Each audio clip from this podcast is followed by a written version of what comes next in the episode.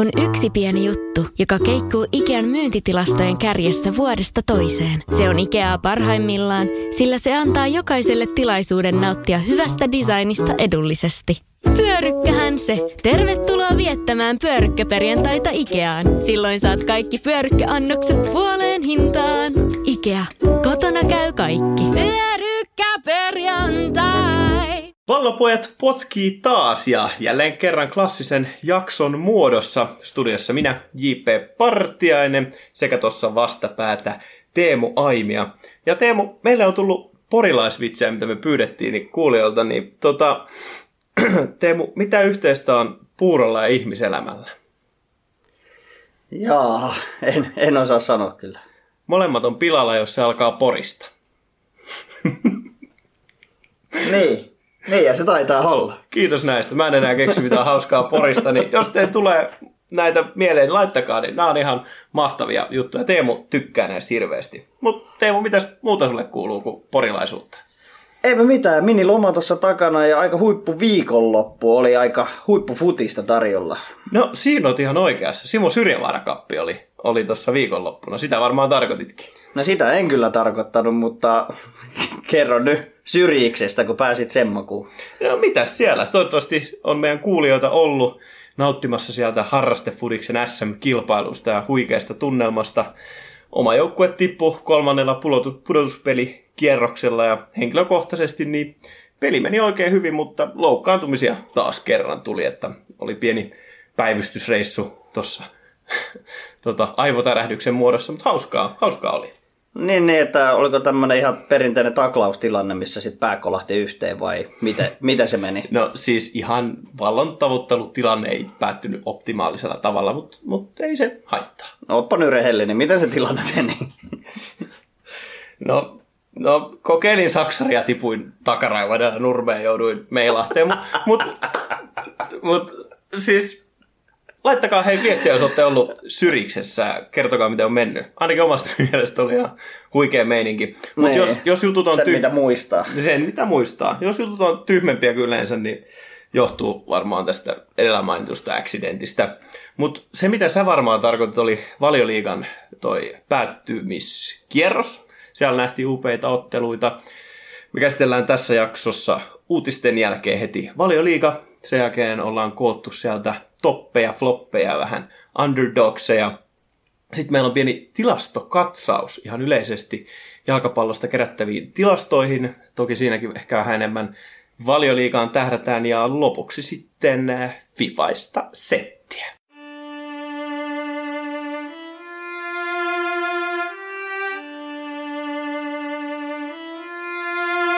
On kaksi asiaa, joita tosimies ei vaihda. Pallopojat. Pitkästä aikaa uutisia. Näistähän me tykätään, Teemu. Sulla on siellä ollut joku, sä oot hirveästi tässä hypettänyt, että sulla on joku ihan mahtava uutinen, niin nyt mä odotan, odotan innolla. No joo, me kuulija vinkiltä otettuna tota, mennään tuonne Ranskan divarisarjoihin, niin siellä on jollakin mennyt niin tunteisiin pelin jälkeen, että on, on purun vastustajan penistä.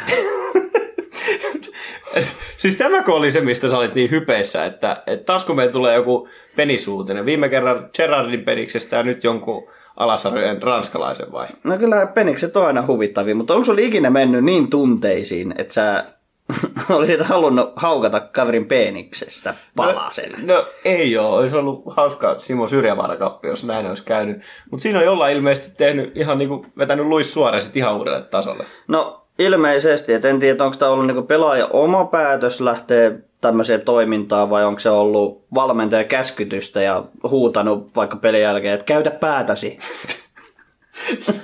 No, nyt, nyt, nyt oli tyhmä homma kyllä. niin, niin, tai sitten toinen, että pelaa kynsin ja hampain.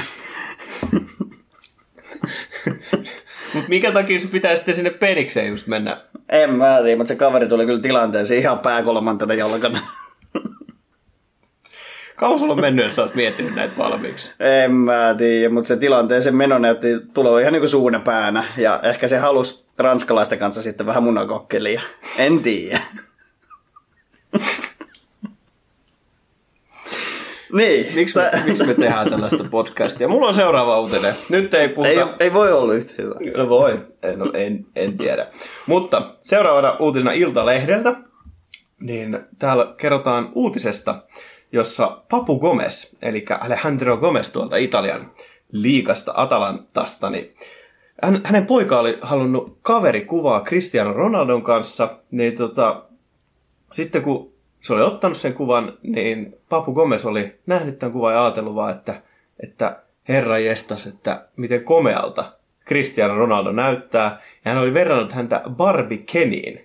Eli vaikuttaa siltä, että Papu Gomezilla on pieni man crush sitten Italian liigassa. Niitä on todella erikoisia fetissejä. Niin, tai todella erikoisia fetissejä. Mutta sitten mulla tuli tästä mieleen tämä keissi tuolta viime MM-kisoista, ja tästäkin löysin uutisen, jossa toi Rurik Gislasson, Islannin tota, tota, jalkapallojoukkueesta, niin se oli ollut vissiin 10 minuuttia kentällä, ja hänellä oli tullut, ö, oliko tässä 800 000 Instagram-seuraajaa sen takia, kun hänet oli sitten tästä keissistä titelattu MM-kisojen kauneimmaksi pelaajaksi. Okei, okay, no siinä on mies ilmeisesti ihan hyvän näköinen. En mä tiedä, mikä pelitaidot hänellä sitten on. No hän pelaa nykyään kakkosbundesliigaa tällä hetkellä ilman joukkuetta, niin ei hirveän hyvin, mutta ei sitä tarvi, jos on komea, niin kai ne komeet pärjää sitten elämässä hiukan helpommin. Mutta rupesin miettimään, että ketäs muita tällaisia mieskarkkeja sitten on tuolla kentillä, kenen ei tarvi edes osata pelata. No kyllä, tuo Chelsea kärjessä on ainakin seksi Olli. no seksi Olli, se on kyllä, se on kyllä hieno. Ja no hän on kyllä pelannutkin aika hyvin. Mutta sitten tulee mieleen tämä vanha Manu-legenda Dimitar Berbatov. No joo, muistat. siis sanotaan, hän ei ollut ehkä niinku pelikentillä ihmeellisen näköinen, mutta tuolla upeat otteet, mutta taidat puhua jostain erityisestä. No siis suosittelen kaikkia pistämään Googlen kuvahakuun Dimitar Berbatov ja Cigarette. Hän näyttää siinä aivan Bond-pahikselta. Et, et kannattaa katsoa, siinä on aika, aikamoinen mieskarkki siinäkin. Mut... No joo, ei se, mutta se ei aina takaa, että on hyvän näköinen. On esimerkiksi, no, Andy Carroll, joka on no, ihan siis ok hyvän näköinen äijä. Mutta ei se futista osaa pelata. Mä tykkäsin hiuksista. No, ne oli tosi kivat. No koska sulla on samanlaiset. Ehkä sen takia. Mutta sitten taas toisaalta kyllä näitä rumiluksia kentille mahtuu, että tulee mieleen tämä Peter Crouchin kuuluisa, että mitä tekisit, jos et olisi jalkapallopelaaja? No, olisin neitsyt. Niin Ehkä hän on siinä oikeassa aika, aika kauhistuttavaa. No, fakta. Sitten Peter Crouchista pakko sanoa vielä 18-vuotiaana se ei saanut podcastua boksin ulkopuolelta ilmassa palloa maaliin. ja silti hän on niinku semmoisen supermallin kanssa naimisissa, että hyvä Peterille. hyvä Peterille. Ei kaikki, niin kuin tämä antaa meille tsemppiä, ei tarvi olla edes komea. Ei tarvitse edes olla, mutta pysytään tuolla valioliiga maailmassa tai Englannissa ja no, Aika paljon puhutaan tuosta Jose Mourinhosta, no siitä riittääkin juteltavaa. Ähm, Tottenhamissa tehdään nyt uutta dokumenttia, sieltä on Aivan, joo. muutamia ääni, ääniraitoja sitten paljastunut julkisuuteen. Ja no, Jose Mourinho, Jose Mourinho, että osaatko arvata, mitä tota, kommentteja sieltä on tullut, ei varmaan ihan niin positiivissävytteisiä. Absolutely beautiful. Absolutely Beautiful, voisi olla, mutta sieltä on tullut englanniksi, että teidän pitää olla ihan kusipäitä. ja niin, siis pelaajien. Niin, Spursin fanien lisäksi niin pitäisi niitä pelaajienkin olla ihan täysiä, täysiä kusipäitä. Se näkyy ilmeisesti siellä peli, pelikentälläkin, että en ole ainakaan ennen Heung-Min Sonin ja muiden Spurssipelaajien ottavan edes keltaisia kortteja. Sony on ottanut tällä kaudella kuitenkin kaksi punasta jo. Ja... Niin, että onko tämä nyt syy siihen, että siellä on Murinho tuonut tätä kusipäisyyttä ja sen takia siellä on tapeltu ja Hugo Loris on huudellut Sonille ja sitten sitten Dieri juossut katsomaan myllyttää faneja. Et kun piti olla kusipää, niin sitten tällä tavalla tehdään. Niin, ollaan sitten toteutettu tätä Murino pelityyliä. Että, no on siellä pelikunta ihan niinku pisteitäkin tullut, mutta kukin, kukin tyylillään, mutta jos näitä uusia värväyksiä miettii, niin eikös joku Slaattani karatepotkut sopis? sopis, mutta Murinhan toi Manun aikoinaan Slaatta, niin toiko just tämän kusipäisyyden takia. Ja... Todennäköisesti, antaa aika hyvin kyynärpäät ainakin sillä kaudella. Ky- kyllä auttaa. Mä rupesin miettimään, että ei se kyllä varmaan Keinia auttaisi, että ihan sama kuinka kusipäähän, niin tuskin hän sitten CDM-positiosta ihan hirveän montaa maalia kaudessa tekisi. No tuskinpa, tuskinpa. Toivottavasti Kane saa sentään pysyä siellä kärjessä ja näistä värväyksistä. No jotain legendaarista kategoriaa mennään, niin Erik Cantona olisi ehkä niin kuin Murinhon näköinen pelaaja kyllä. tai sitten tämä Muan de Jong. Jongin voisi sinne ottaa karatepotku ottaa. Mutta eikö Erik Cantona oteta FIFA 21? Eikö si- No kyllä, kyllä itse asiassa uuteen 21 tulossa, mutta siitä lisää asiaa tuolla jakson loppupuolella. Ai, no äh, ei, ei spo- spoilata liikaa. Mutta mulla on täällä viimeisenä erittäin hyvä uutinen. Nimittäin äh, jalkapallodraama innosti prinssi Williamia twiittaamaan. Ja täällä siis äh, tähän kuningasperheeseen kuuluva prinssi William, jälleen taas valioliikahommia, niin oli, oli tuota twiitannut virallisella niin kuin kuningasperheen tilillä, että Aston Villasta tällaisen kommentin. Ja tämä on sitten mennyt hirveästi eteenpäin. Tämä twiitteistä on jaettu tuhansia kertoja, mutta siis Prinssi William on vannoutunut Aston Villan kannattaja. Ja mä rupesin miettimään tässä sitten, että onko tämä se syy, minkä takia silloin kun Aston Villa pelasi Sheffield Unitedia vastaan, niin Sheffield Unitedilta vietiin tämä kuuluisa maali, koska siellä on William vedellyt sitten naa päätösnaruista. Niin, olisiko se kuninkaalliset sormet ollut pelissä mukana, että tästähän nousee ehkä vielä isokin kalapaliikki, että tästä ollaan tekemässä ehkä jopa oikeusjuttua. Niin, tämä mä kuulin. Otetaan tästäkin taas lisää sitten näissä meidän valioliikakatsauksissa.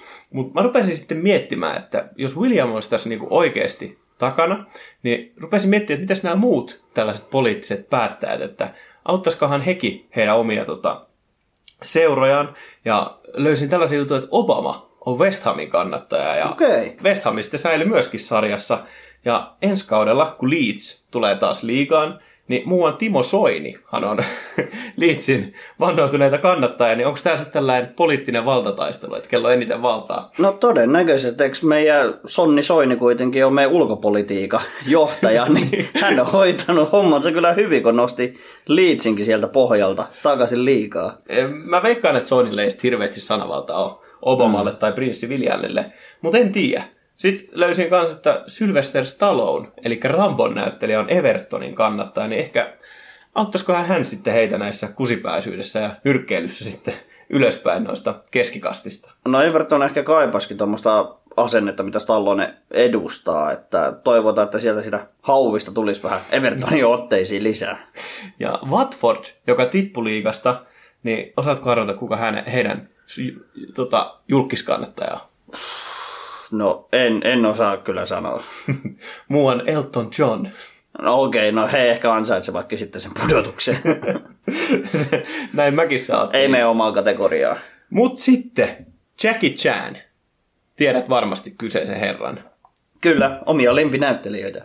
Hän on Manchester Cityn fani. Ei ole enää lempinäyttelijä.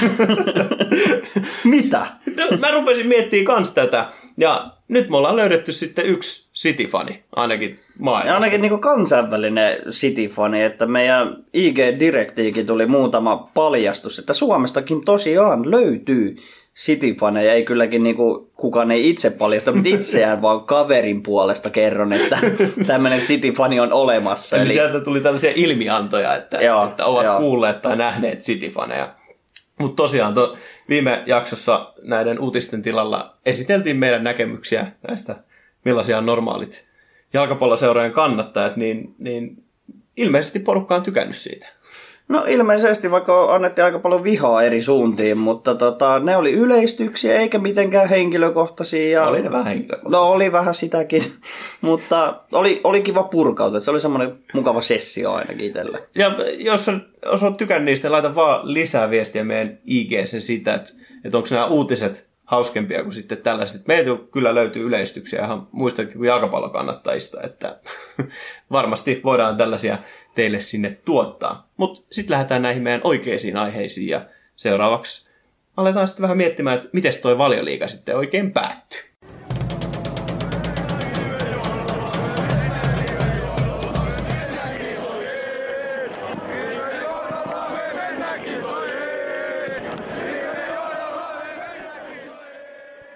Pojat.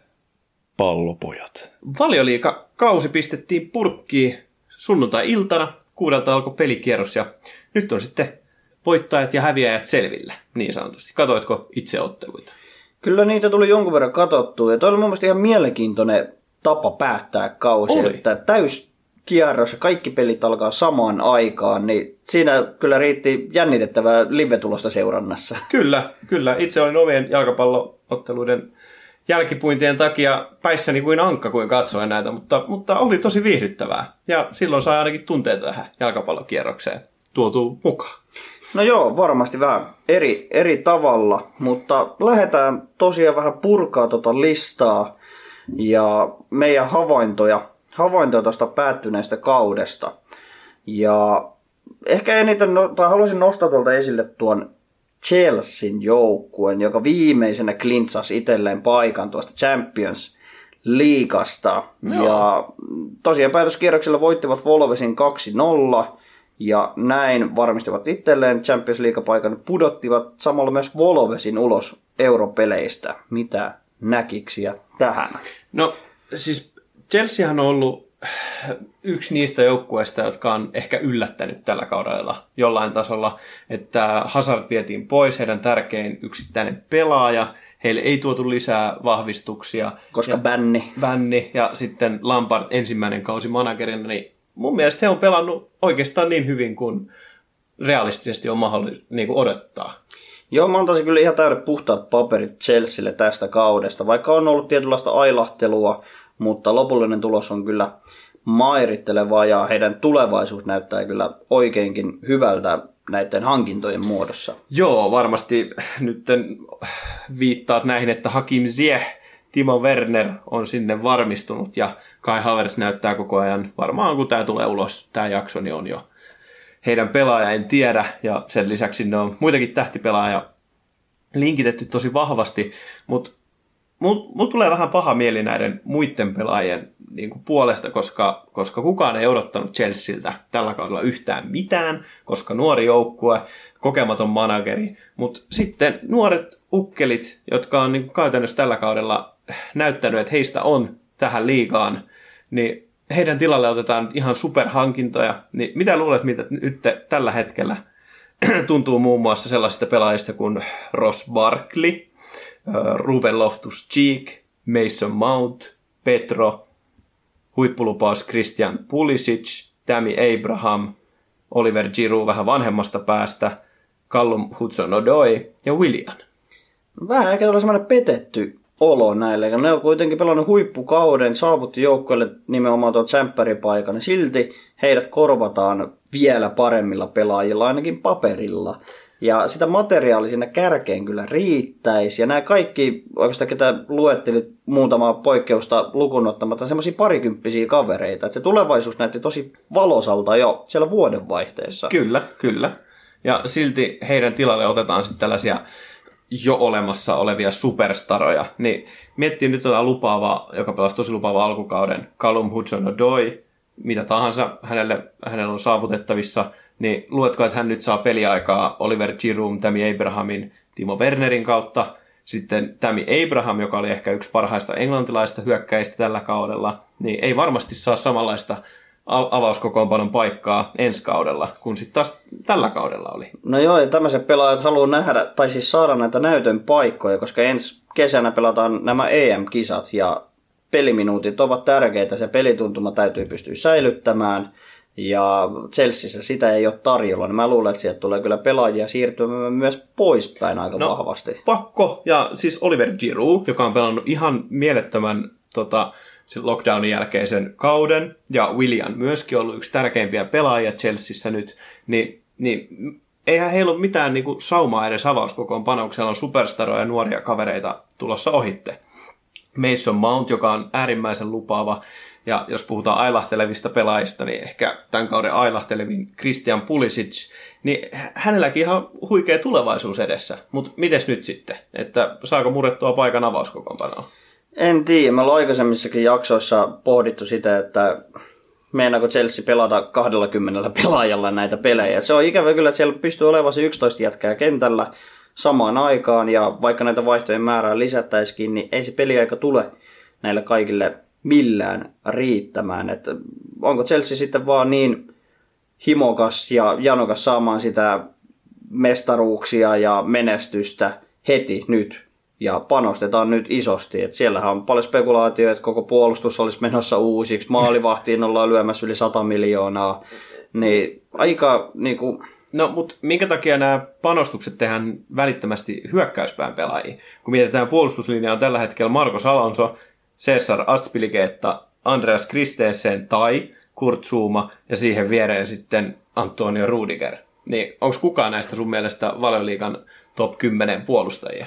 no ei kyllä top 10, että sanotaan valioliiga perustasoa, mutta ei mitään sateentekijöitä. Niin, niin minkä takia sitten ei ole tuotu Manun ja Liverpoolin tavoin jotain kalliita supertähtiä sinne puolustukseen? Tätä mä en ehkä ymmärrä, mutta tulevaisuus sen ehkä sitten näyttää. Ehkä sitä ajatellaan, että hyökkäys on paras puolustus Chelsean tulevaisuudessa. Ja mennään tuosta hyökkäävästä peli, pelitavasta, niin tuonne Manchester Cityn puoleen. Ne tekivät tällä kaudella ylivoimaisesti eniten maaleja kaudella, 102 häkkiä. Esimerkiksi liigan voittanut Liverpool 85. Niin mitä, mitä näkemyksiä Cityn tulevaisuuteen ja elokuuhun? Et siellähän Cityllä vielä pelit jatkuu elokuussa tsemppärin muodossa. No, siis mun mielestä City on ollut ailahteleva, mutta ehkä niin kuin dominoivi joukkue Euroopassa Bayern Münchenin lisäksi. Niin vähän rupeaa mietityttämään se, että, että kun nyt heiltä otettiin tämä bänni pois, ja heillä oli ihan mieletön lataus tuohon UCLään, niin nyt kun se bänni otettiinkin pois, niin pysyykö se lataus sitten tähän UCLn turnaukseen, mikä tuossa elokuussa pelataan? Niin, että sinne tuli nyt tämmöinen takaportti, että jos emme tänä vuonna voita, että me voidaan ehkä ensi vuonna voittaa. Niin. Mutta kyllä, kyllä mä luulen, että nyt jäi niinku hampaakolo tuosta liikasta, että jäätiin kakkoseksi.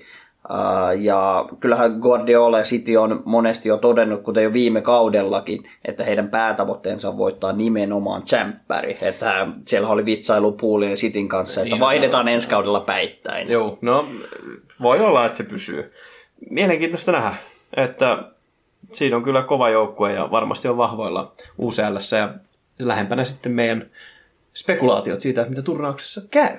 Kyllä, ja tuosta toisesta Manchesterin joukkueesta nostetaan tuossa seuraavassa osiossa laajemmin, miten he pääsivät tuonne Champions Leagueaan tällä kaudella. Ja tuo kärkinelikko, niin ei lähinnä tuo yllätyksiä sitten loppujen lopuksi kuitenkaan Liverpool, City, United, Chelsea. Joo, ja siis, no sitten on seuraavana Leicester. Ja Leicesterhän oli jouluna, siis heillä oli 13 pisteen kaula niin kuin paikan pitämiseen, ja nyt sitten pelataankin Eurooppa-liigaa. Niin siellä on jotain mielenkiintoista tapahtunut. Toki siellä tuli pahoja loukkaantumisia. Ricardo Pereira loukkaantui, keskikentältä Ndidi loukkaantui, niin sitten peli alkoi vähän niin kuin rakoilee, ja nyt sitten päädyttiin Eurooppaan. No joo, ehkä tuo Eurooppa-liiga on Leicesterille se oikea paikka sitten kuitenkin, että heillä on hyvä avaus 11, mutta se leveys ei ehkä riitä. Että sanotaan, että kauden päätöstapa ei palvelut Leicesteriä. Että pelejä tuli joo. liian tiheässä tahdissa, kunto ei enää riittänyt ja sieltä sitten vaan isot seurat tuli väkisin ohi. No näin siinä kävi ja Vardi voitti maalipörssin. Tais, jostain luin, että taisi olla vanhin maalipörssin voittaja. Taisi olla historian vanhin, joo. Kyllä, onnittelut Jamille ja Red Bullille. Kyllä, ja ikävä romahdus Leicesterille, mutta hauskaa, hauskaa seurattavaa. Ja ei tämä nyt huono sijoitus Leicesterille loppujen lopuksi ole. Et ei missään nimessä. En, Ei mä, missään ti- en mä nimessä. tiedä, siis he voitti liigan silloin joitain vuosia sitten, mutta onko sen jälkeen niin ollut parempia sijoituksia? Sitä en osaa sanoa, mutta niin, eh, ehkä tämä on sellainen Leicesterille ihan ok. sijoitus. On varmasti ovat tyytyväisiä kuitenkin, vaikka oli mahdollisuus sinne Champions Leagueakin pelata. Ja sieltä sitten tämä väkivaltafutis Tottenham no, pelasi itsensä myös eurooppa karsintaan ja hyvin todennäköisesti Murinhan pelitavan tuntien niin vääntävät itsensä vielä torstai-liigaan ensi kaudella. No voi olla siis. Nyt sai taas sitten Murinho vähän natsoja olkapäillä ja voi taas kehuskella, miten on yhden joukkueen vienyt Eurooppaan, mutta en sit, eikös hän voittanut Manun kanssa Eurooppa-liigan, niin ehkä hän On voittanut itse sama, samaa yrittää tässä Tottenhamille ja ei se peli ole missään nimessä ollut hienoa, eikä edes hirveän tehokasta, mutta teho, tarpeeksi tehokasta. Tarpeeksi tehokasta. Keinin paluu teki todella hyvää. Että Kein on myöskin, niin Kyllä, että siis siellä on kliinisiä maalintekijöitä, se on riittänyt. Et maalierolla he pääsivät Volvesin ohi, ikävä kyllä, että olisi hieno ollut Volvesi nähdä Euroopassa, mutta näin, näin se nyt vaan kääntyi, että väkivalta voitti. Väkivalta voitti ja siis, no Volvesista se pakko sanoa, että, että tota, he on nyt seitsemäntenä, ei pääse Eurooppa-liigaan.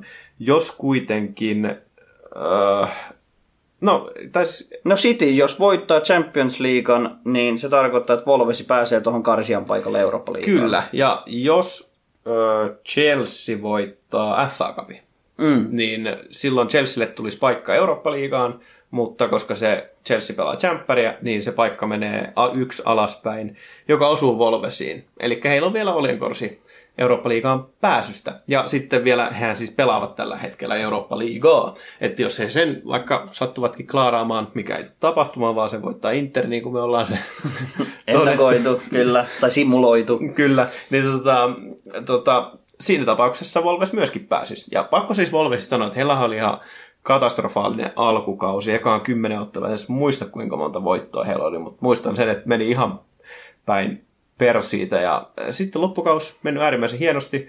Portugalilaiset siellä tehnyt äärimmäisen kovaa jälkeä ja oma lempipelaaja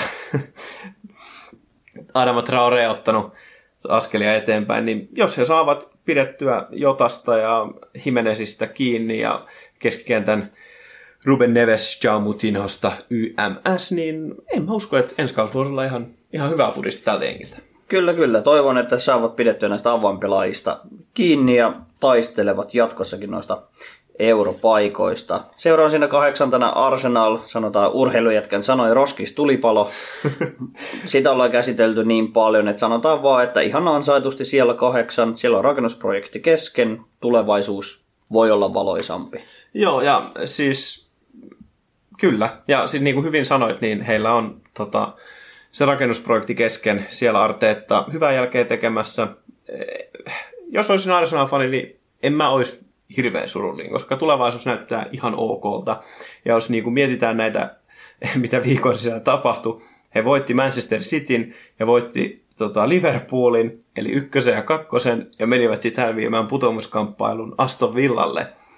Eli Niin. perus Arsenal. Arsenal kyllä pitää niinku tasonsa siis vuodesta kuka, toiseen. Kukaan muu ei voi tehdä noin paitsi Arsenal. Joo, Et- ja no sanotaan vielä henkilökohtaisesti, Olinhan vielä lyönyt tietysti Arsenaalin voittoa tähän kolmanteen otteluun. Ajattelin, jos nyt puuli ja pojat kaatuu, niin kyllä... Mutta mut, ei, joo. Se riittää Arsenaalista tykki, tykkimiehistä. Ää, siirrytään tuonne peräpäähän. Meillä on nyt selvinnyt tota, noi kaikki putoajat liigasta, jotka menevät tuonne Championshipiin. Norwich on varmistunut aikoja sitten, mutta ehkä pienten dramaattisten vaiheidenkin jälkeen niin varmistuneet putoajat Watford ja Bournemouth. Joo, ja pakko siis sanoa se, mistä tuossa aikaisemmin puhuttiin, että Aston Villan hylä, tai Sheffield Unitedin hylätty maali Aston Villaa vastaan, josta sitten kuka, Bournemouth vai Watford, kumpi se oli haastamassa oikeuteen? Bournemouth. niin olisi haastamassa oikeuteen, niin joo, virheitä sattuu, mutta niitä sattuu kaikille ja molemmille on tullut vihelyksiä molempiin suuntiin. Niin ihan turhaa näistä miettiä, vaan niitä pelillisiä esityksiä. Ja täytyy kyllä sanoa, että itse siis seurasin TV eniten tätä Aston Villan ja West Hamin kamppailua. Ja pitkästä aikaa tuntui siltä, että mä kannattaisin jotain joukkuetta. Oli mahtava nähdä Aston Villa, perinteinen joukkue, joka tota, kamppaili hienosti ja piti sen sarjapaikan. Ja pelannut viihdyttävää furista mä olen tosi tyytyväinen, että Aston Villa ei tippunut ja sitten tällainen kammottava joukkue kuin Watford tippui. No joo, ja kyllä se kertoo tuosta Aston Villan niinku tilanteesta. Sieltä pukuhuoneesta tuli videoita julkisuuteen, kun heillä ihan järkyttävät juhlat menossa siellä pukuhuoneessa, kun saivat pidettyä tämän sarjapaikan maailman nihkeimmällä tavalla. Se on luenut kuitenkin tähän kautta yli 100 miljoonaa menemään ja säilyy Niin, siis- sarjassa niin kuin varmaalin ansiosta. Kyllä, kyllä. Siis siitä niin. Niin. pukuhuoneesta oli hyvä kans haastattelu. Se heidän managerilta kysyttiin, kysyttiin että, tota, että pysyykö tuo, Dean Smithiltä kysyttiin, että pysyykö Jack Grealish, heidän tähtipelaajansa, ensi kaudella, niin hän oli vastannut, että en tiedä, mutta nyt menen vetämään kännit hänen kanssaan. niin Aivan, aivan. ainakin No, no se, yhteishenki on tallessa. no ilmeisesti. Ja noista muista putoajaseuroista Watford, Norwich tullaan nostamaan tuossa toppi-floppi-listalla vielä isommin esille. Ähm, mi- mitä, mitä näkiksi tästä West Hamista? Että hekin tuossa loppusuoralla pelas yllättävän hyvin, saivat varmistettua itselleen paikan. Et neljä viimeistä ottelua, kaksi voittoa, kaksi tasapeliä, aika hieno lopetus kaudelle ja näin varmistivat paikan ensi kaudelle myöskin. No meidän hyvä ystävä Moyes, niin en, en siis tiedä, miten, miten ihmeessä toi rosteri voi olla putoamiskamppailussa, kun miettii tuota kokoonpanoa ja niitä pelaajia, ketä tuolla on. Et, et kyllähän siis tuolla rosterilla pitää pysyä valioliigassa. Et, et jos he olisi tippunut tonne Championshipiin, niin veikkaan, että tosta jengistä olisi niinku puolet pitänyt myydä pois ihan vaan sen tak- palkkojen takia. Siellä on ihan järkyttävän kovia äijiä ja niin, ei mä nyt voi tuohon mitään sanoa. Kyllä ne pitikin pysyä. No joo, David Moyes, kokenut manageri ja on menestynyt, niin kyllähän rutiinilla tämän hoiti, kuten yläpuolella Crystal Palasessa oleva Hodari. Niin. Hodari myöskin, Hodari futista ja Ja, sillä, sillä Tuommoiset seurat ei sanota aiheuta hirveästi väristyksiä niin kuin itselle, koska ne No, aina, vaan. Ne, niin ne aina vaan varmistaa sen sarjapaikan. Ei ikinä taistele mestaruudesta, ei ikinä ole putoamassa. no mutta tuolla jengillä pitäisi, niin se on, mä en taas, ym- no joo, no joo. Vähän ehkä samoja fiiliksiä kirsikoista, eli Eddie Howin Bournemouthista.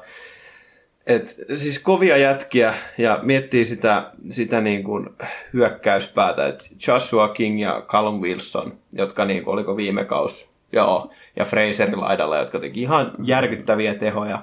Ja nyt sitten lähdetään niin kuin alaspäin. Et, sieltä varmaan lähtee kans iso osa pelaajista ja sitten muu Solankeosta maksettiin 40 miljoonaa, tekikö se sen yhden maalin tällä kaudella? Joo, joo, se on kyllä ollut niin paha floppi, että ikävä kyllä Solanke, niin se ei ole paljon liikataso, ei missään No ei, nimessä. kyllä se kyllä vähän aikaa voi antaa, kun sen verran tota, nuori kaveri 97 syntynyt, niin siinä mielessä, mutta silläkin niin kova palkka Joshua Kingillä, Wilsonilla, Fraser taitaa olla vapaa-agentti. Se on vapaa tällä hetkellä, ei suostunut tekemään jatkosopimusta Bournemouthin kumma, kanssa. kumma juttu. ja sitten myöskin Lermat ja Goslingit ja tällaiset, niin siis no, vähän pahalta tuntuu Bournemouthin puolesta. Et, siis se on kuitenkin, mieluummin olisin nähnyt esim. Brighton, joka ei itseään väräyttele millään tavalla tippuvan, mutta kolme joukkoa oli pakko tippua ja nyt se oli Norwich, Watford ja Bournemouth ja näistä kahdesta viimeisestä sitten vähän enemmän juttua tuossa seuraavassa osiossa, mutta siis äh, täytyy sanoa, että tämän lockdown-tauon, jos sitä ei oteta huomioon, niin oli kyllä ehkä viehdyttävimpiä valioliikakausia pitkiin aikoihin. Oli viihdyttävä kausi. Liverpool yllättävän ylivoimainen. Niin, joo, ja City kanssa, että molemmathan näistä on ylivoimaisia ollut. Että, Kyllä, kyllä. Että siis noin pisteerothan tuolla kärjessä on ihan huikeita. Liverpool sarimestaruus 99 pistettä, kakkosia irtoa 81 pistettä, kolmosia irtoa 66 pisteellä. Sitä on taitaa ihan järkyttävät tasoerot. Ne, joo, ja Tai ei si- tasoerot, vaan No pisteerot. pisteerot ja tasoerot, joo. Että siis tuosta sanoin, että 66 pistettä oikeutti kolmossiaan, niin oliko vuosi 2013-2014, niin Arsenal taisi jäädä champpareista ulkopuolelle 75 pisteellä. Niin semi mielenkiintoista. Että siis taso ei ole ollut, sitähän ollaan mekin puhuttu pitkään monesta paikasta on lukea, että, että valioliikan taso on ollut viime kauden jälkeen aika lailla pitkin perseitä, mutta se on tehnyt siitä aika viihdyttävää. Se on tehnyt siitä viihdyttävää ja katsotaan tehdäänkö ja- jatkossa tämmöinen kausi, kausi ennakko, koska näkisin, että ensi kausi, tulevat kaudet tulevat olemaan entistä mielenkiintoisempia, koska kaikki haluaa nyt tuhota Liverpoolin, kaikki panostaa omiin seuroihin todella isosti, niin rahallisesti kuin urheilullisesti, niin uskon, että valioliikan merkitys tulee vain kasvamaan entisestään. Mielenkiintoisia pointteja. Näihin palataan myöhemmin. Seuraavaksi mennään jatkamaan samasta aiheesta valioliikan topit ja flopit ja eiköhän siinä käsitellä kaikki, mitä nyt jäi sanomatta. Joo, otetaan meidän mielestä ne tärkeimmät pointit tästä valioliikakaudesta. Onnistuneet pelaajat, onnistuneet joukkueet ja sitten päinvastakkain ja sitten tämmöiset aliarvostetut pelaajat myöskin. Rock'n'rollia.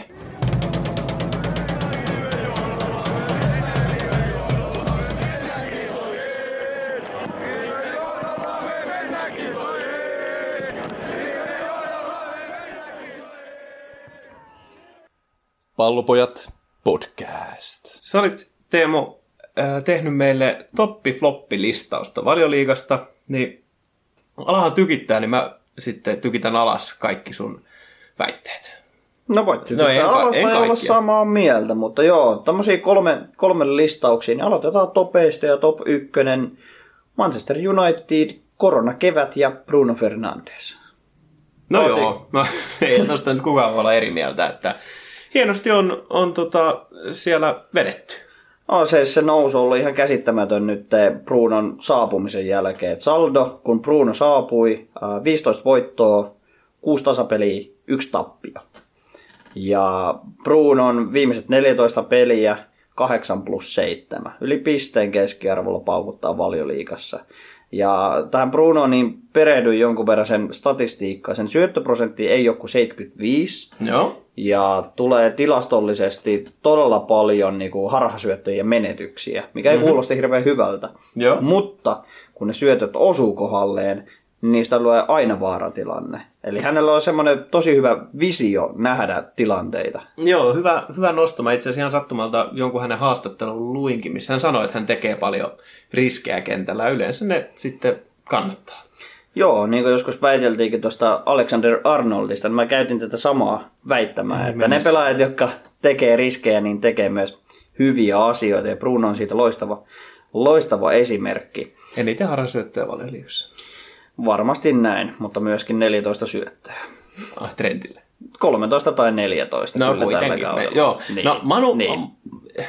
Manu, me ollaan vuorotellen, musta tuntuu, että me ollaan niinku preisattu heitä ja sitten haukuttu heitä, mutta siis Ule Gunnar Solskjaer on ihan kivaa työtä tehnyt siellä, mutta en mä nyt niinku näe, että se managerina ehkä Manua mihinkään mestaruuteen veisi. Että aika yksinkertaisella fudiksella pärjätty.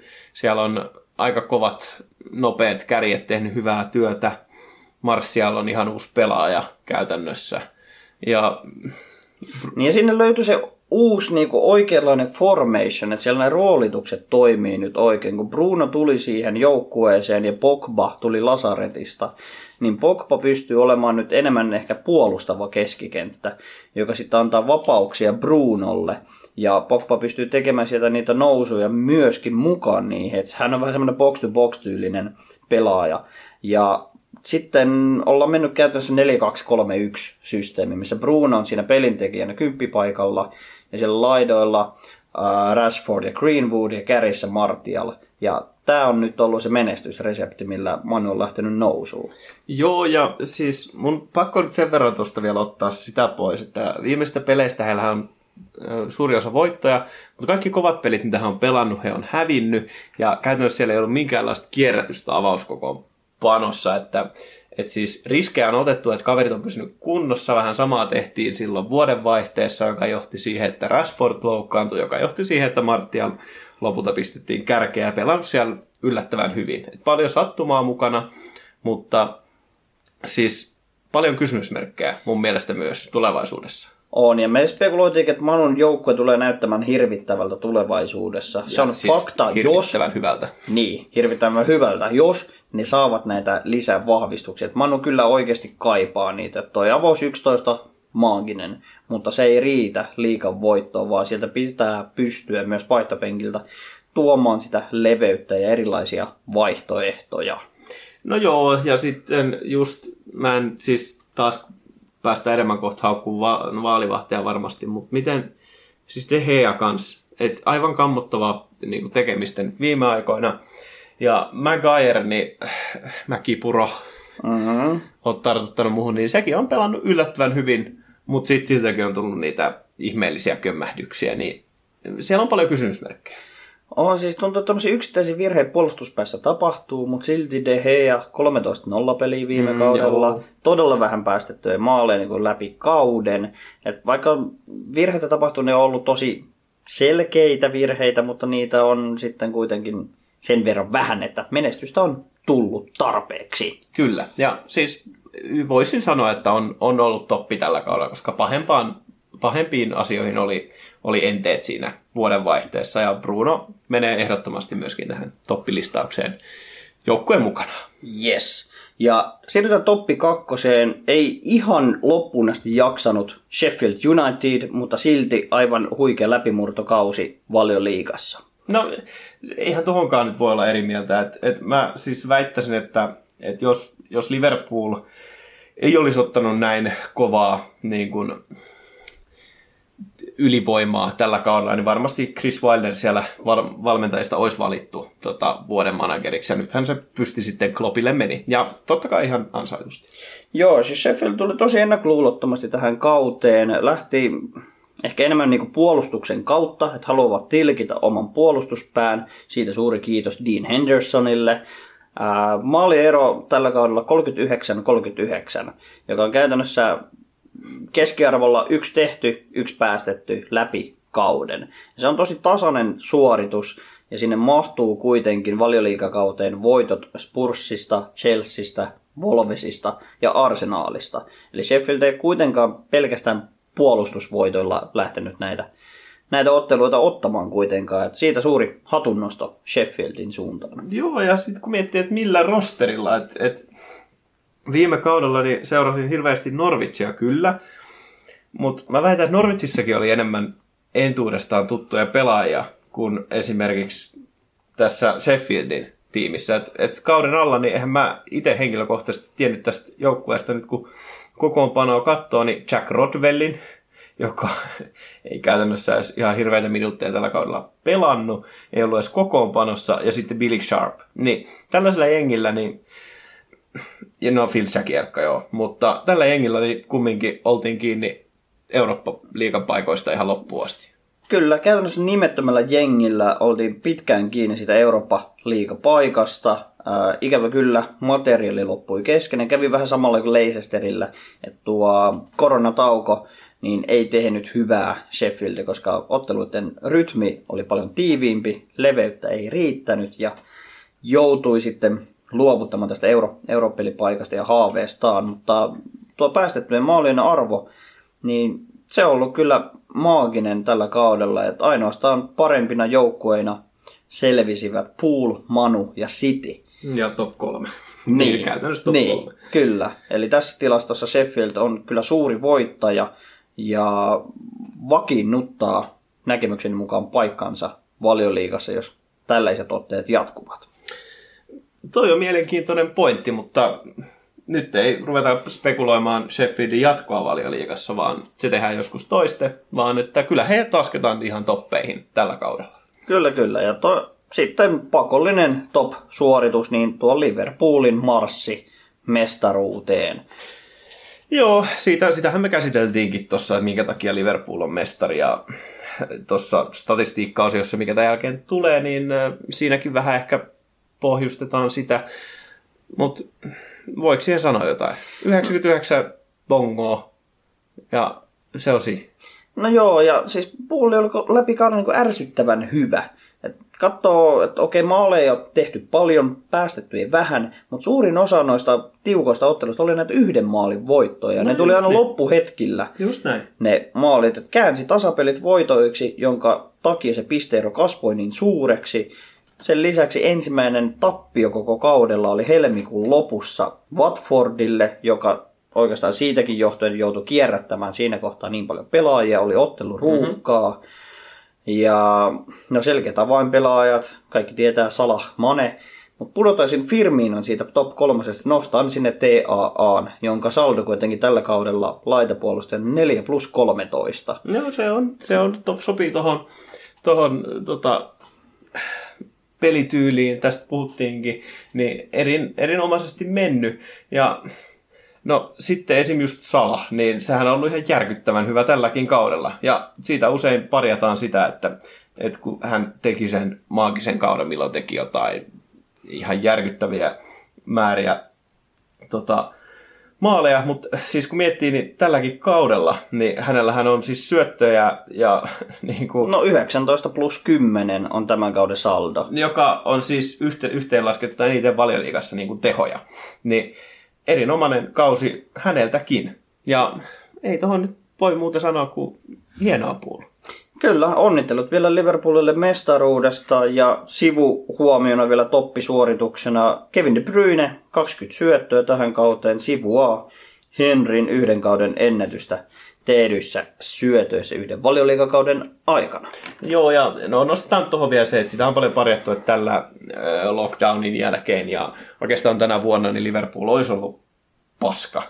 Ja onhan siellä tullut häviöitä Arsenalille ja Citylle ja tasapelejä tullut muutama YMS, mutta sitten kun se, minkä takia heitä sanotaan paskaksi, niin on varmaan se, että koska heidän syksy oli niin maaginen. Että mm. onhan he tälläkin... Se on vähän mihin peilaa. Niin, että hieno kausi ja mielenkiinnolla taas lähde odottaa tulevaa.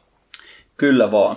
Siirrytään tuonne floppilistaan, siellä uusi kolmen listaus ja aloitetaan tuosta putoja seurasta Watfordista ja Heillä oli vähän entelevät merkityt on manageriruletin puolesta. Luettelen tässä nopeasti heidän manageripolitiikkaansa tässä viimeisen vuoden aikana. Havi Garcia sai potkut syyskuussa 2019. Jep. Sitten tuli Kike Flores, sai potkut joulukuussa 2019. Yes.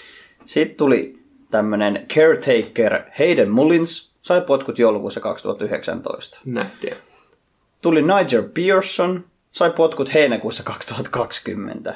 Ja sitten taas uudestaan tuli Hayden Mullins caretakeriksi. Eli Watfordilla ei tällä hetkellä ole edes nimettyä manageria, ja heillä on ollut vuoden aikana viisi eri käskyttäjää. Joo, siis koko seurahan on perseestä mun mielestä. Juurikin tämän takia, että managereihin siellä kohdellaan tuolla tavalla eikä ole sellaista visioa. Kuten esim. Liverpoolin hyvä esimerkki, että kun on visio. Niin se on mun mielestä tosi vastenmielistä. Ja sitten heidän, heidän siis, en tiedä miten tutustunut oot tuohon heidän omistaja rulettiin. Heillä on tällä Italia, olikohan se italialainen? Oli varmaan. italialainen. Omistaja, joka omistaa siis, se on, hän on liikemies, hän omistaa Udinese, niin olisiko ollut Granadan ja Italiasta ja Espanjasta. Ja hän saa sitten pyörittää tällaista niin kuin, häntä käytännössä tekee rahaa sillä, että hän ostaa pelaajia näihin huonompiin joukkueeseen Udinese ja Granadaan. Sieltä hän, os, hän nostaa niitä Watfordiin, josta sitten myydään niitä pelaajia. Eli tehdään tällä tavalla bisnestä.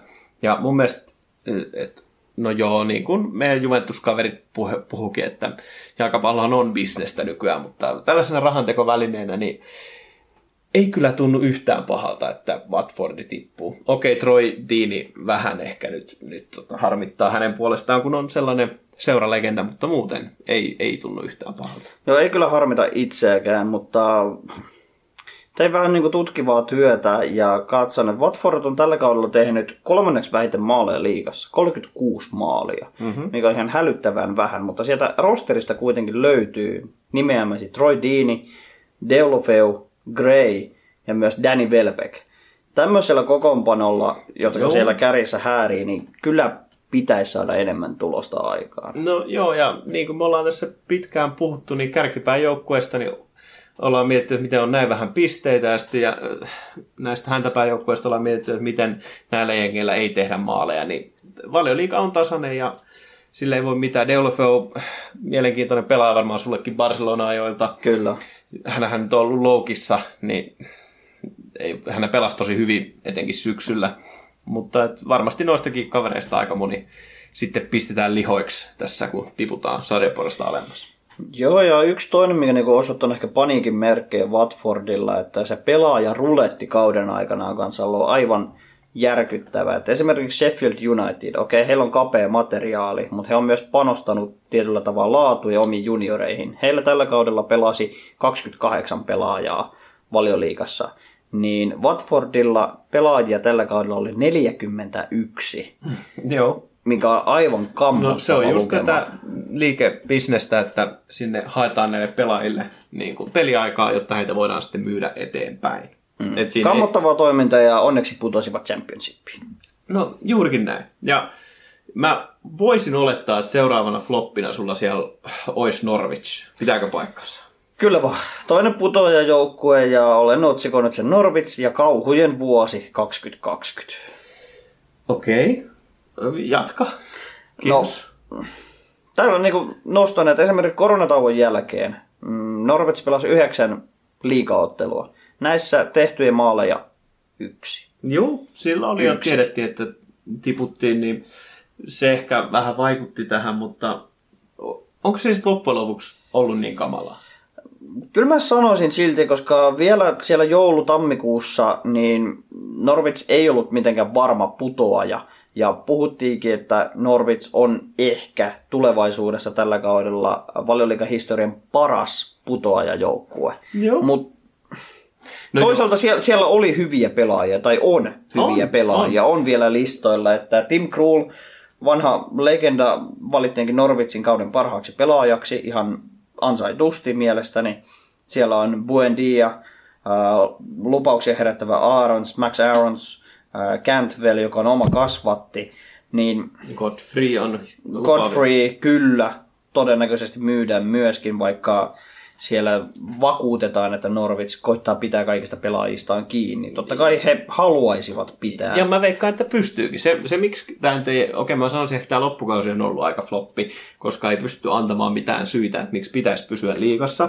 Mutta et, tästäkin ollaan puhuttu niin monta kertaa, että esim. Aston Villa, öö, Bournemouth, niin he panostanut tähän nykyjoukkueeseen, että nyt me pysytään liigassa, niin eihän Norwich tehnyt mitään tällaista. Ei siellä ollut mitään hankintoja tälle kaudelle, jotain ihan satunnaisia. Lainapelaajia ilmaiseksi. No joo, ja tällaisia, ja kaikki pistettiin velkojen maksuun ja siihen, että, että fasiliteetit on seurassa kunnossa, niin nyt jos tullaan alas, niin kuin tultiin, niin mitä väliä? Sitten pelataan hyvin, hyvin championshipissa ja ei, ei mene seura millään tavalla niin kuin päin helvettiin. No ja mua itse ärsytti siinä, kun pelattiin NS Safetyä ja just mennään näiden verukkeiden taakse, että me ollaan nyt infraan ja harjoituskeskuksiin ja velkoihin panostettu, että meillä on hyvä tulevaisuus, mutta omasta mielestä olisi pitänyt panostaa myös nykyhetken ja pyrkiä pitämään se paikka siellä valioliigassa, koska se nouseminen championshipista, se on ihan järkyttävän vaikeeta. On, ja se valioliikapaikkahan tuo seuraa 140 milliä, että varmasti sitä yritettiin, mutta että ihan fiksu panostus tulevaisuuteen, ja siinä mielessä niin ei itseäni edes hirveästi harmittanut, että Norwich tippui. Et toki siis pukkia, no se nyt on taas sitten tulevaisuuden puheenaihe, että mitä pukille käy, mutta Siitä tullaan varmasti spekuloimaan, mutta kyllä mä oon niin harmittaa Pukin asetelmassa, koska hänet on nimetty jo niin seura-ikoniksi, legendaksi muutaman kauden suoritusten perusteella. Ähm, hänellä olisi mahdollisuuksia menestyä muissa seuroissa, mutta hän saisi sitten petturin maineen, jos hän nyt siirtyisi muualle. Et hän on vähän puu ja kuoren välissä tällä hetkellä. Et pelaako championshipissa huonolla palkalla vai meneekö isompaan seuraan eikä ole mitään varmuutta peliajasta. no se on juurikin näin. Ja, siis pukkiahan ei valittu tähän äänestykseen top kolmeen tota Norwichin Se on kautta. totta. Eli se syksy oli unohdettu kokonaan, missä hän teki tämä 11 maalia. No, saa nähdä pukin, pukin tulevaisuus sitten. Joo, mutta sitten ehkä, no floppilistan, no ehkä haluaisin nostaa jopa isommaksi flopiksi. Tästä on vähän puhuttu nyt mediassakin, mutta otetaan vähän tarkempaa tarkastelua tämä Kepa. Aivan. Kepa Arrizabalaga.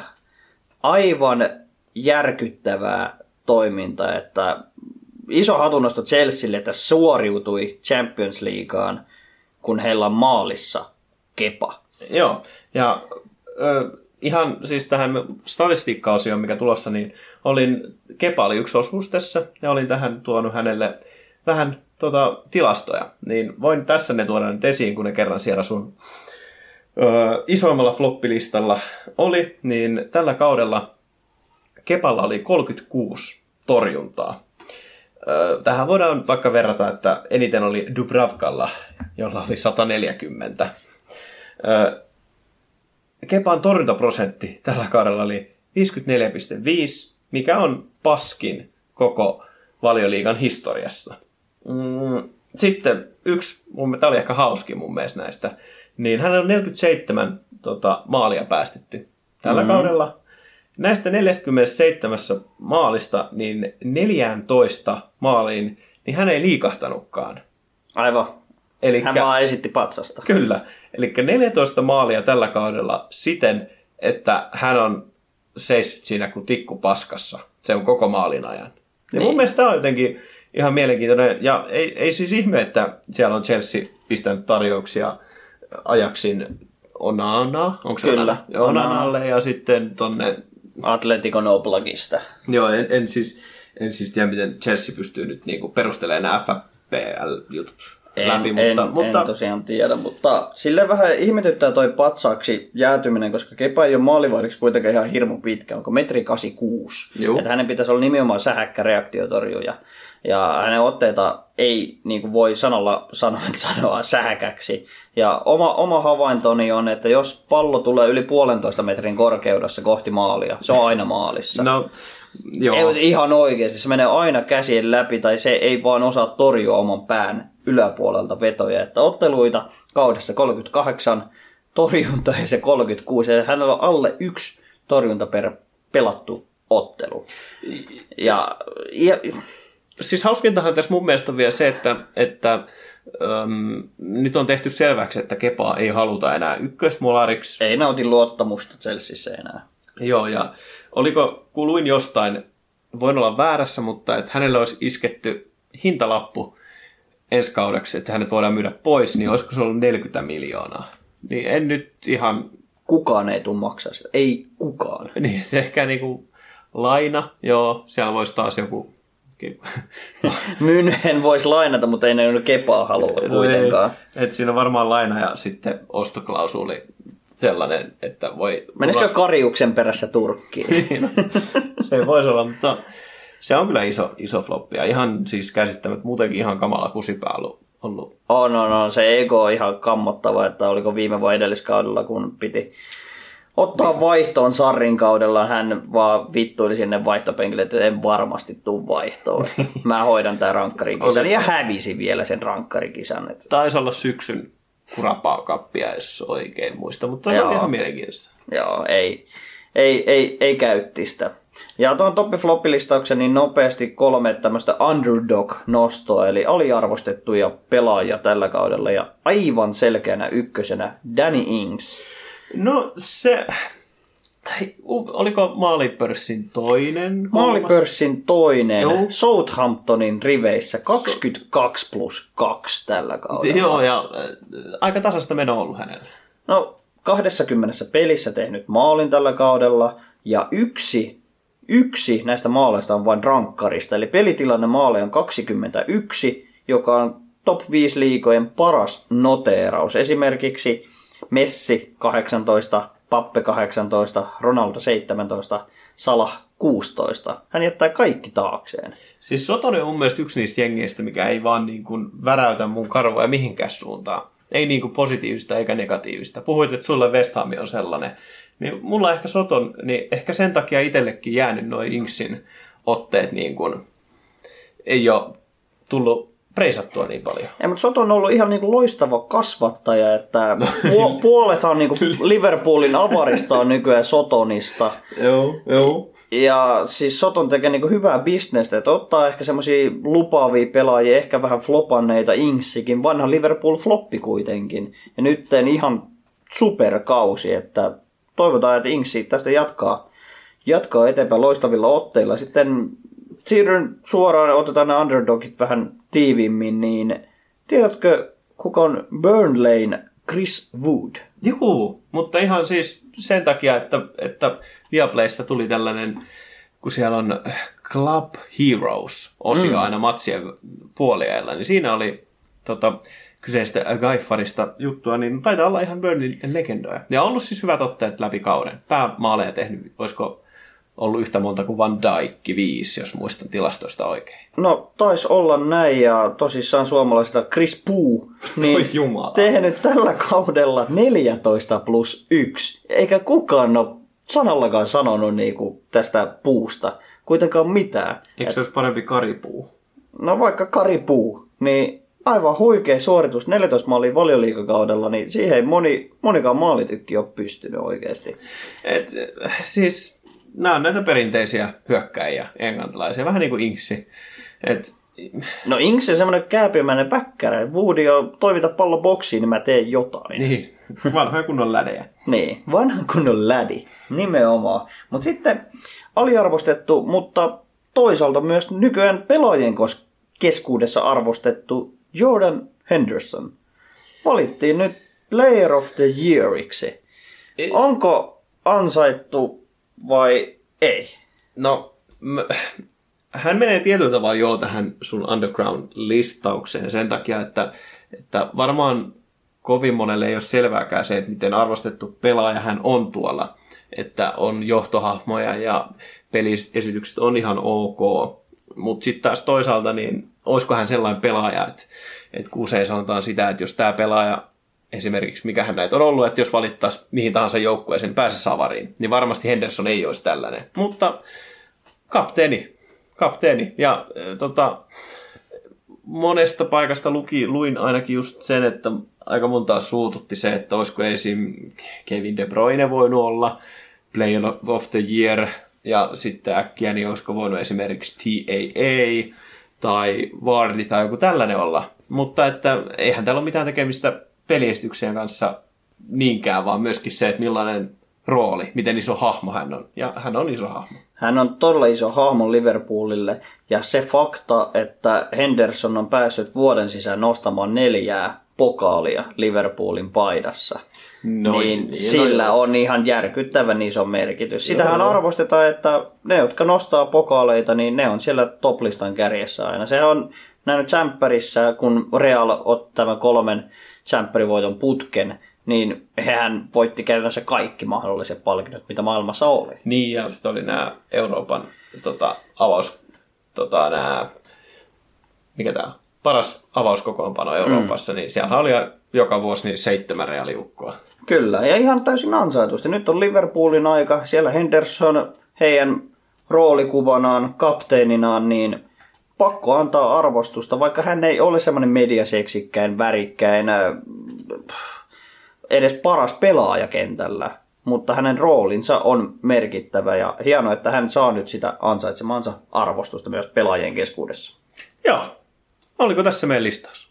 Tässä oli kauden listaus ja tulevaisuudessa tullaan varmasti tekemään jotain ennakkoa ensi kauden valioliigaan, mutta siitä tulevaisuudessa. Joo. Tulevaisuudesta voidaan kertoa vähän myöhemmin tässäkin jaksossa. Seuraavaksi mennään kurkistamaan vähän statistiikojen taakse.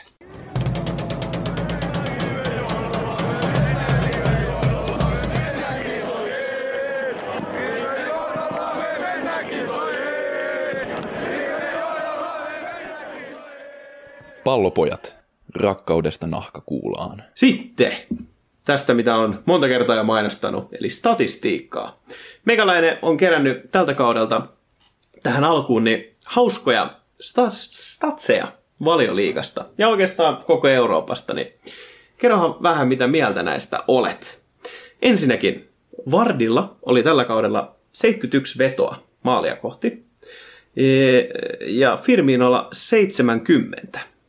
Vardi teki näistä 71 vedosta 23 maalia ja Firmino 8. Mitä mieltä tämä? Tai mitä tunteita herättää? Aika mielenkiintoinen tilasto kyllä. Mä oletin, että Firmino on kuitenkin aika kova viimeistelijä, että sehän tekee näitä no-look-maaleja ja muita, mutta en, en osaa kyllä sanoa syytä tälle, että onko se Firmino on menettänyt tatsinsa vai onko Vardi vaan niin kliininen? No tästä vähän lisää myöskin myöhemmin tässä, mutta äh, toi oli mun mielestä tosi hauska statsi ja kertoo vähän sitten tästä XG-lukemasta, mihin tota, kohta pääsenkin tästä. Mutta seuraavia statseja, niin tällä kaudella 15 pelaajaa pelasi kaikki äh, 3420 minuuttia, mitä valioliigalla oli tarjota. Ja tähän ei siis lasketa nyt lisäaikoja, vaan ihan, ihan nämä peliminuutit. Ja ainoat näistä 15 pelaajasta, jotka ei ollut maalivahteja, oli Van Dijk, Ward Prowse, Cody, Mäkipuro, Tarkovski, Reese ja Baldock.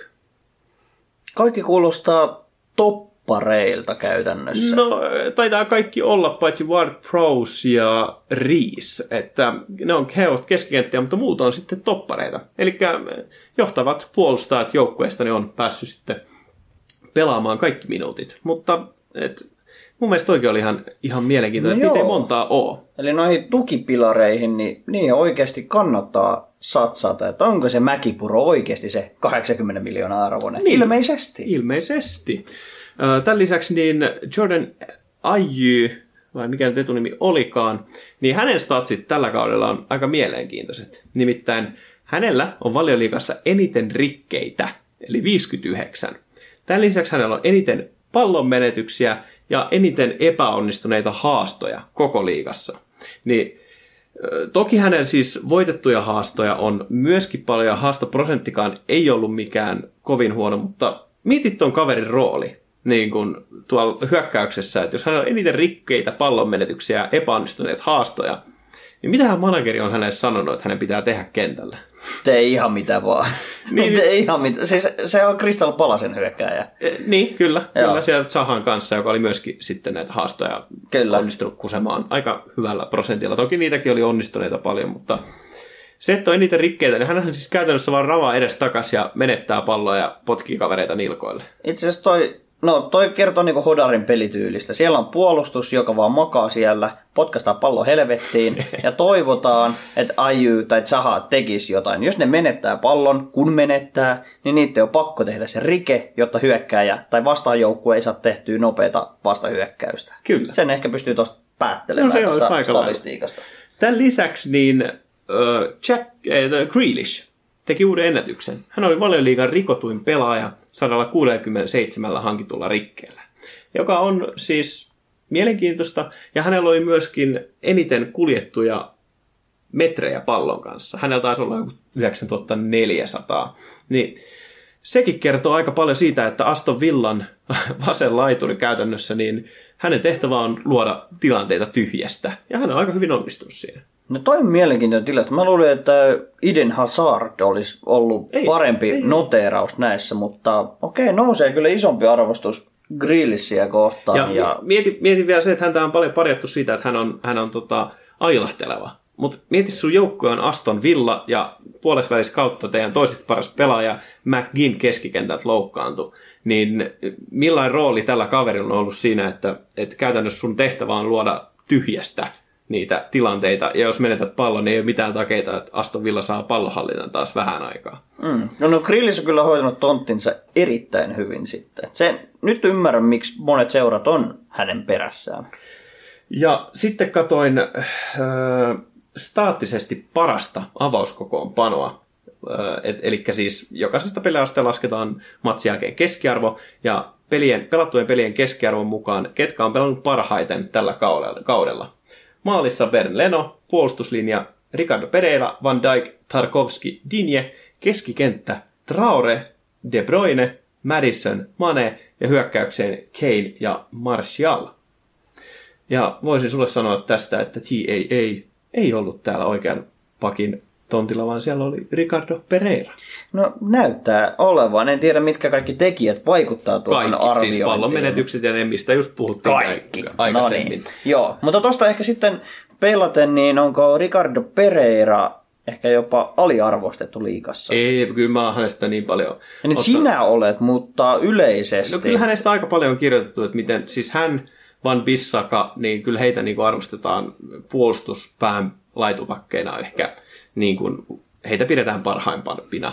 Tämän lisäksi sitten toisaalta laidalta Chilwell ja No Dinje, mikä tässä listauksessa oli. No Dinje on aika mun mielestä ylivoimainen LB-valioliigassa Robertsonin kanssa. No Robertson, mutta hänelläkin oli muistaakseni että pallon menetyksiä aika paljon. Näitä siis, että just keskitykset ei ole mennyt Kyllä, niin. kyllä. Mutta Digne on semmoinen luova laitepuolustaja. Mutta sitten Euroopan paras avauskokoonpano statistiikan perusteella. Mitäs valioliikapelaajia sinne mahtuu? Mm, valioliikapelaaja on 1, 2, 3, 4.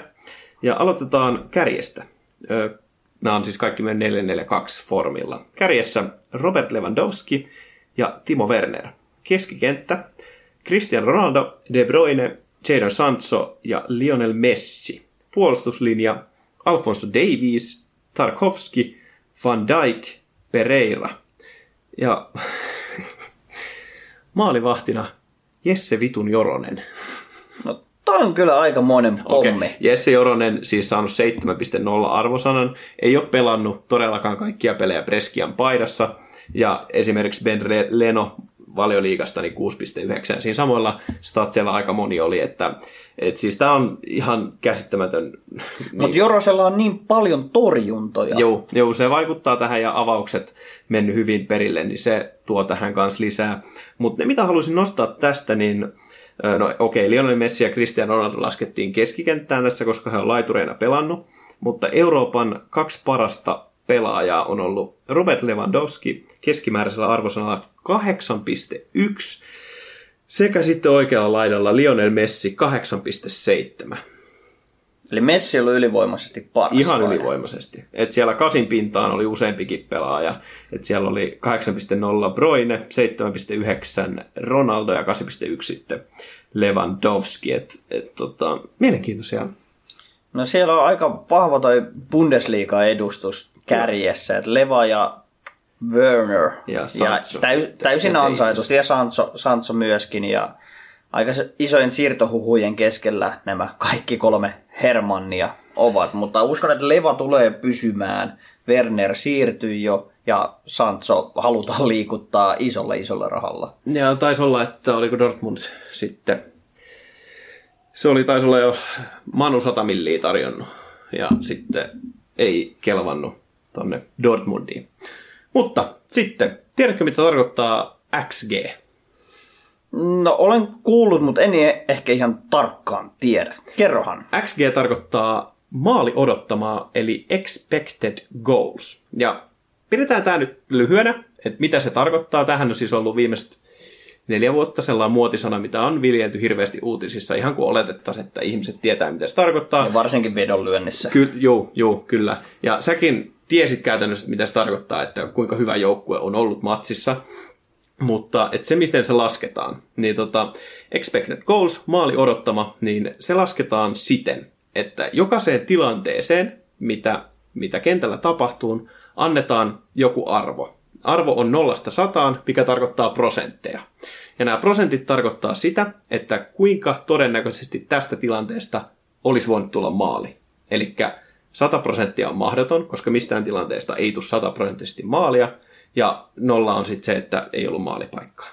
Ja tämä on siis mielipidekysymys, eli kaikki laskee eri tavalla nämä XG-lukeman, mutta esimerkiksi sellaisia hyviä normeja on, että mitähän niitä oli tuossa, että kulmapotkut on 0,03-0,06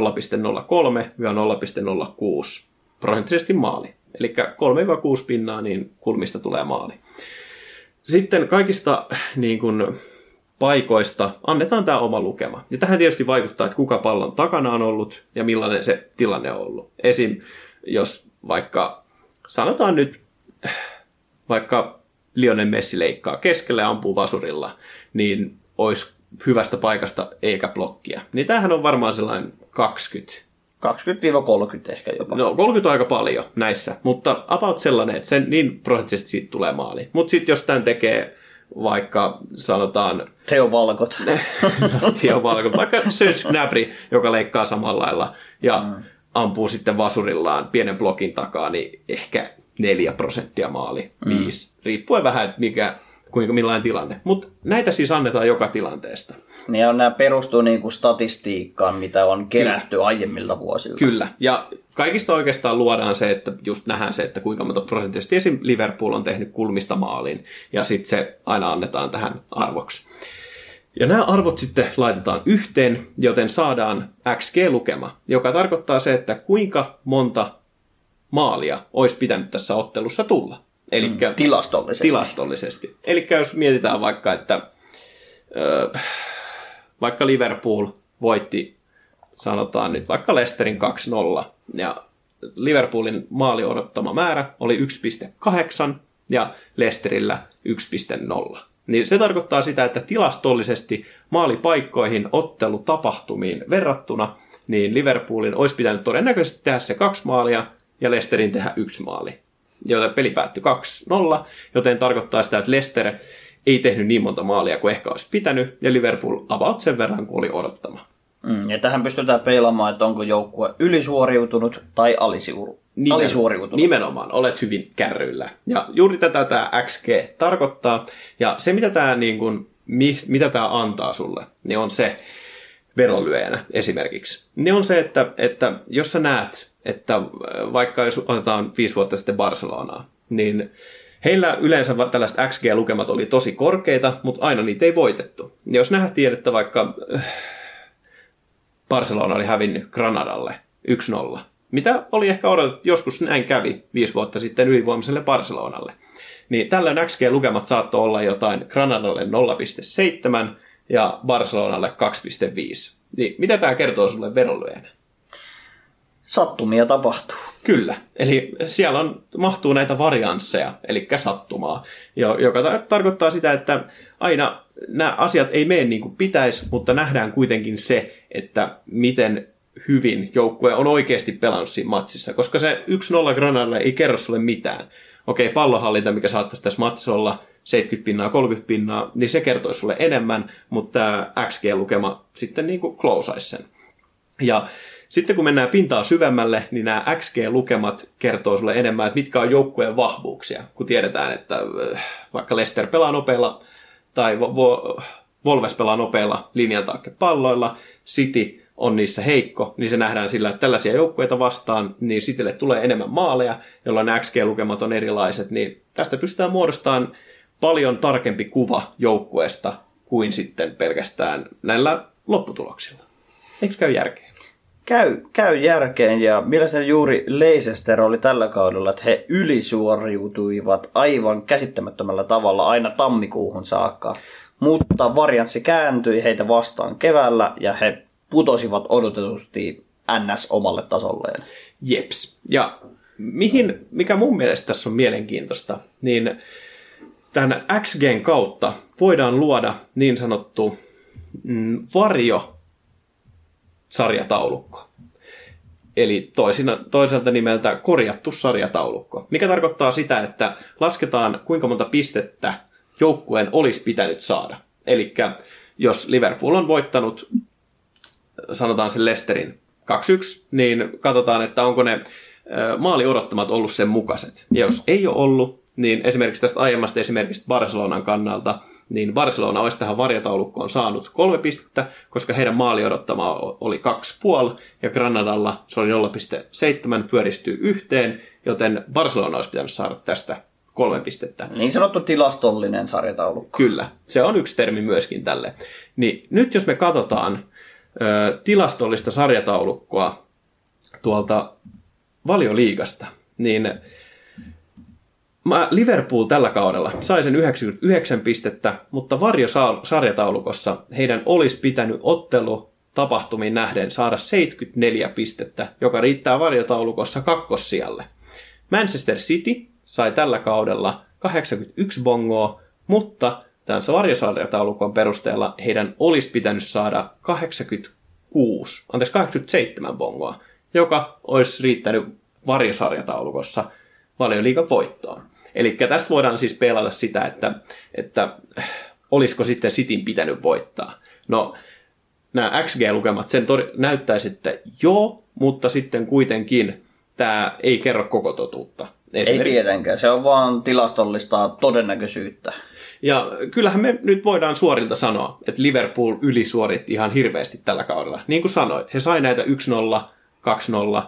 2-1 voittaa ihan hirveästi, että tuli niukilla lukemilla se voitto. Mutta ei se tarkoita, että he olisi ollut huonoja tai huonompia kuin City, mutta heidän pelityylihän perustuu aika paljon tähän varianssiin sattumaan, että niitä palloja heitetään sinne. Toki se varianssi on vedetty ihan minimiin, koska siellä on nämä kaikki, siellä on pureuduttu näihin faktoihin, tilastoihin, että miten kakkospallot saadaan, miten rajaheitoista otetaan kaikki hyöty irti.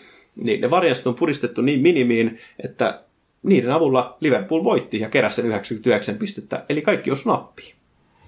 Hmm, eli suunnitelma piti, mutta herää heti kysymys, että toimiiko tämä tulevilla kausilla? No esimerkiksi, voiko Liverpool tuoda enää mitään lisää tähän, että voiko niitä variansseja vaan pienentää niin pieniksi, että Liverpool tekee niitä voittoja. Kun tällä kaudella oli nämä rajaheitot, kulmat, erikoistilanteet jo viime kaudella oli Liverpoolin juttu, että mistä nyt enää otetaan pois. Ja toinen, mikä mun mielestä on ollut tässä, tässä niin kuin paistaa esille tässä varjosarjataulukossa, niin Newcastle United. Ja Newcastlen pelejä kun katsonut tällä kaudella, niin se on ollut ihan kauheata paskaa. Siis ihan niin kuin, siis syvintä paskaa, mitä koko liigassa on mun mielestä ollut. Luciferin paskaa. Kyllä. Ja Newcastle siis sijoittu kolmanneksi toista, keräten peräti 44 pistettä. Varjosalliottelukon mukaan heidän olisi pitänyt kerätä 31 pistettä, ja se varjosaltaulukossa oikeuttaa viimeiseen 20 sijaan. Eli he keräs 12 bongoa enemmän kuin heidän olisi pitänyt kerätä. Niin tämäkin kertoo taas, mun mielestä niin Newcastlessa vaan niin kuin jostain syystä on tullut pongoja, ja siellä on ollut näitä ihmeellisiä nousuja niin kuin 2-0 tilanteista ja sellaisia, että näihin tämä paistaa aika kivasti. No joo, pallo on pomppinut edullisesti heidän suuntaan, mutta niin kuin kuten, no itse harrastan jonkun verran vedonlyöntiä, ja siellä se varianssikäyrä, sehän pyrkii aina tasaantumaan. Kyllä. Et jos se on antanut sulla jossain vaiheessa, niin se ottaa myös sitten toisessa. Kyllä, ja nämä vedonlyöjäthän on näissä statseissa ollut aina edellä, ja nyt on huippujalkapallo koko ajan tulee tässä niin kuin mukaan, että kerää näitä statseja enemmän ja enemmän. Liverpool on hyvä esimerkki siitä, miten näitä variansseja niin kuin lasketaan siihen peliin. Ja kun puhuttiin tästä maali odottamasta ja sen sellaisesta, niin myöskin pystytään laskemaan se, että kuinka monta maalia pelaajan olisi pitänyt tehdä tällä kaudella. Niin kerrottiin tästä Jamie Wardista. Niin Jamie Wardihan iski tällä kaudella 23 maalia ja sitten expected goals Jamie Wardille oli 19. Eli ei mikään kauhean paha. Jamie Vardy teki about, no, neljä maalia enemmän kuin hänen olisi On vähän kliinisempi, mitä ehkä odotettiin. Mutta sitten täällä on muun muassa Roberto Firmino, joka teki sen kahdeksan maalia, ja hänen expected goals tälle kaudelle oli 17 maalia. Eli se kertoo, että Firmino on ollut epäonnea, ja se toki kertoo sitä, että ehkä mikä paistaa läpi, että Firminolla ei ollut sellaisia huippupaikkoja, vaan hänellä on ollut paljon niitä paikkoja, mistä hän ei sitten ole tehnyt. Niin nämä on ollut ihan mielenkiintoisia. Mutta mulla on sulle kaksi kysymystä. Joo. Öö, ensimmäinen, tähän en olisi itse tiennyt vastausta, niin kellä, kenen pelaajan olisi pitänyt tällä kaudella voittaa maalipörssi? Mä veikkaan, että Harry Kane. Gabriel Jesus. Oikeesti? Kyllä. Gabriel Jesusilla tällä kaudella 14 maalia, 7 maalisyöttöä ja hän oli 34 ottelussa mm, pelas, mutta toki vaihtoja oli, hän tuli vaihosta aika usein. Niin hänen olisi maali odottamien mukaan pitänyt tehdä 21 maalia, mutta hän teki sen 14. Niin hänellä olisi, hän olisi maalipörssin kärjessä kakkona. Kakkosena pitäisi olla Mo Salah 20,6 ja kolmantena Raheem Sterling sitten 20 byyrillä. Et, mm, aika aika tuttuja nimiä siellä kärjessä kuitenkin, mutta siellä aina löytyy niin statistiikan varjolla ylisuoriutujia, alisuoriutujia. Nyt selkeästi Vardy ja Jesus nousee sieltä esille. Toinen kysymys. Tämä ei liity taas millään tavalla millään tasolla statistiikkoihin. Mä vaan törmäsin Aivan. tähän jollain tasolla. Mä olisin saanut tähän oikean vastauksen 25 tota, yksikön heitolla. Okei. Okay. Kuinka monta pelaajaa valioliikassa tällä kaudella kävi kentällä? Mm, sanotaan, että kaksi. Nyt, nyt on paha. Pistä ihan rauhassa. Ootappa. 18 seuraa. 20 Ei, 20 seuraa. 18, 36. Sanotaan tuhat pelaajaa. Tuhat pelaajaa. Joo. No nyt meni aika päin helvettiin, mutta tämä tuli aika äkkiä sulle, sulle ollut aikaa miettiä, mutta 515. Okei. Okay.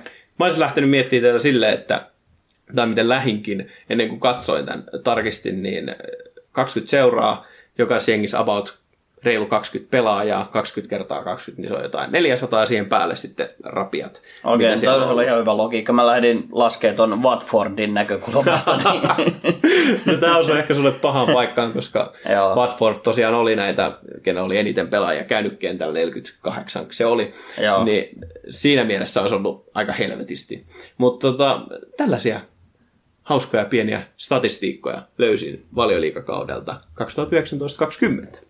Kiitos tästä. Ja siirrytään tilastoiden maailmasta tuonne FIFAn maailmaan. Ei puhuta nyt superkortista ollenkaan, vaan tulee vasta FIFA 21 ja sen päivityksistä.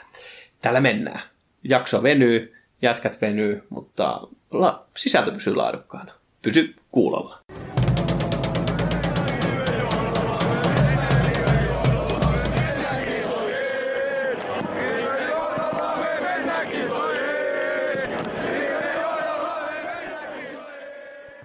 Pallopojat.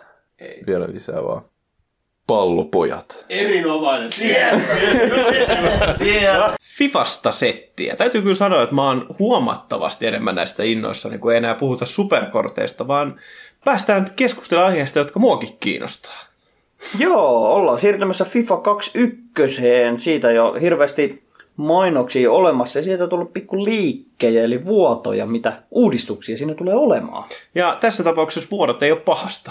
Ei ole pahasta, niin kuin normaalisti vuodot voisi olla huono asia, mutta mm, esimerkiksi yksi vuoto, mikä on tullut julkisuuteen, niin jos ostaa Pleikka 4, FIFA 21, niin sen saa myös päivitettyä sitten tulevalle Pleikka Vitoselle, ja se ei tule vaikuttamaan sun pelin edistymiseen millään tavalla. Joo, no tää on siis loogista, loogista totta kai. Siis miksi porukka ostaisi Pleikka neloseen sen, jos se ei tulisi vitosen. Niitähän on siis, no joo, voisi olla fi- EA-rahastustapa, mutta erinomaista. On, erinomaista. on, ja Pleikka Vitonenhan pitäisi tulla nyt tämän vuoden loppupuolella myyntiin, mikä on Holiday sitten, seasoniin.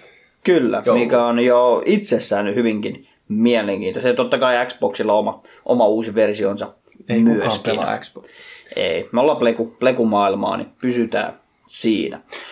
Sitten oli siis nämä ehkä, no sä oot enemmän futtiäijä. Sä oot niinku futti edellä meet kaikkiin juttuihin ja se on sulle se, mistä saat ne suurimmat kiksit itellä, niin toi career moodi niin kun on sellainen juttu, mistä mä oon aina tykännyt. Ja se on jotenkin jäänyt sieltä ehkä lapsuudesta näistä fudispeleistä, niin siihenkin on tullut uudistuksia. No siihen on tulossa ihan huikeasti uudistuksia. Et mä oon itse hakenut viimeksi Career Moodia varmaan FIFA 14.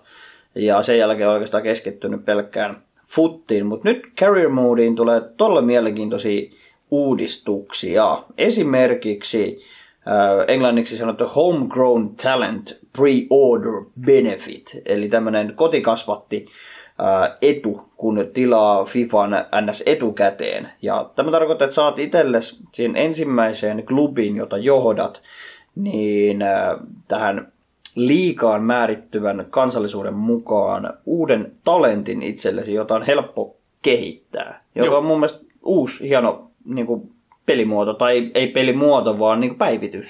Se on erinomainen ja siis äh, näitä Career Mood-fanejahan on ollut enemmänkin henkilöitä, jotka ei ole lähtenyt futtiin mukaan, niin totta kai nyt tuodaan, haetaan näitä, siis on kuullut monia, jotka on jättänyt FIFAn ostamatta, koska ei ole tullut Career Moodiin mitään hirveitä uusistu- uudistuksia.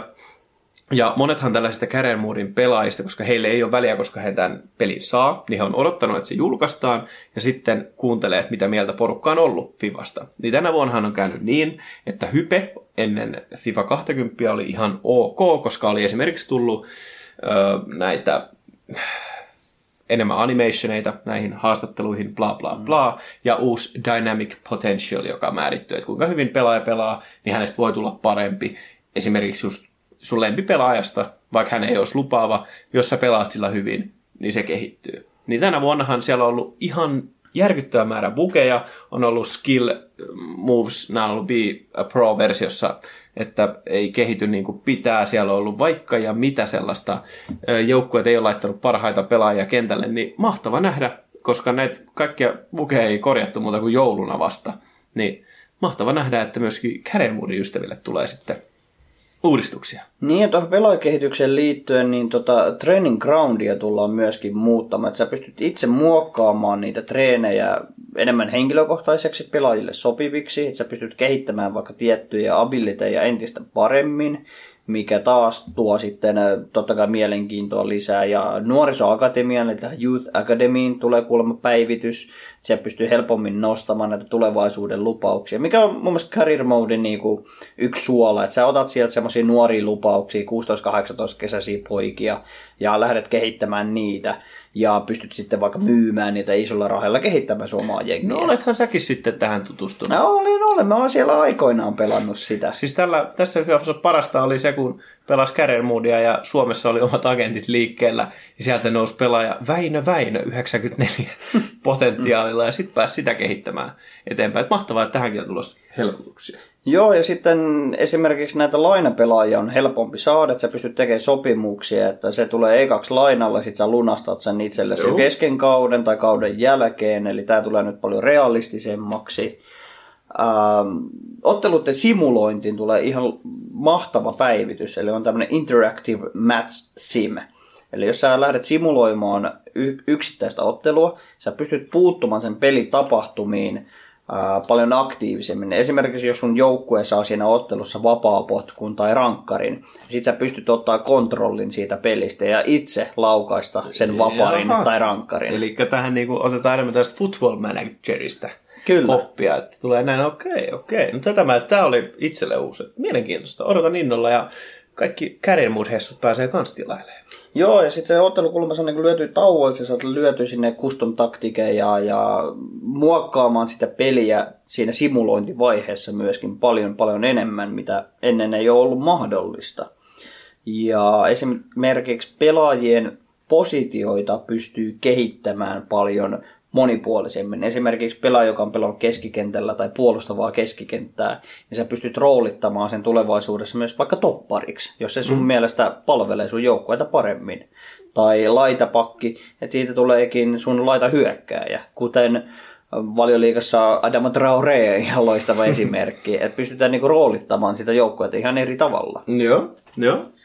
Ja, ja ö, selkeästi tähän career modeen nyt halutaan panostaa. No miten sun rakastamaan futtiin sitten? No futtiin, siihen tulee myös loistavia päivityksiä. Esimerkiksi tähän Rivalsiin, joka on siis viikoittainen tämmöinen turnaus, missä pystyy yksittäisellä ottelulla keräämään pointseja itselleen ja Eiköhän me kohottamaan, tiedä, mikä on rivas. niin, kohottamaan liikaa ja Kaikki saamaan sitä kautta palkintoja. Mutta nyt tämä ottelumäärä Rivalsissa tullaan rajoittamaan 40 peliin. Ja sä pystyt 40 pelin aikana keräämään itsellesi näitä pointseja. Ja tässä on monta hyvää etua. Joo, joo, eli ei pysty enää grindaamaan niin sanotusti. Ei pysty grindaamaan näitä objektiveja eli tehtäviä, eli pelaa vaan... No jos vaikka ottelu lähtee huonosti, sitten sä otat rage quitin, aloitat uuden pelin. Sä saat sitten itsellesi suoraan saldoon tappion, joka totta kai sitten huonontaa sun mahdollisuuksia saamaan hyviä palkintoja. Eli tulee tällainen viikoittainen niin kuin pidempikestoinen weekend league.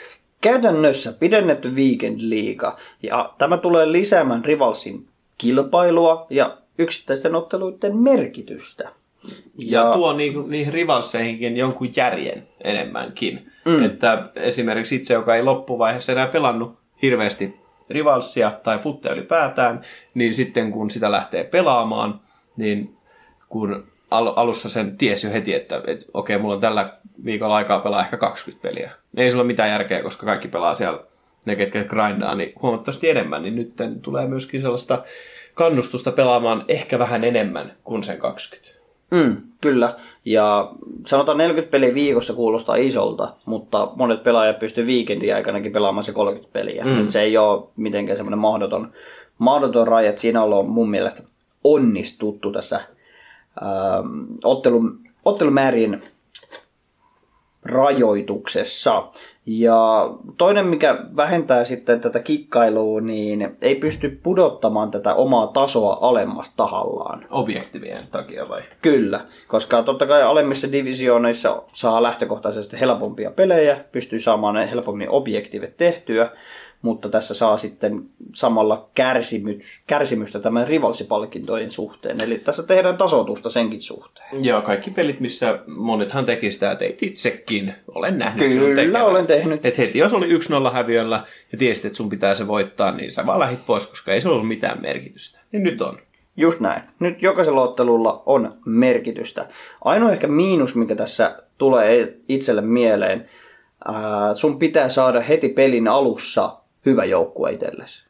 Jos sulla on huono joukkue ja sä et pärjää, niin sanotaan siinä tulee aika ikävä efekti sitten loppukauteen kohti. Eli Niin, sun täytyy sä- saada... Sä et voi grindata. Niin, sun täytyy melkein peli alussa melkein suosittelen ostamaan sen pre-order-version, panostamaan siihen vähän enemmän, jotta saa itselleen heti pelin alussa hyvän joukkueen, että se pelaaminen olisi vähän mukavampaa.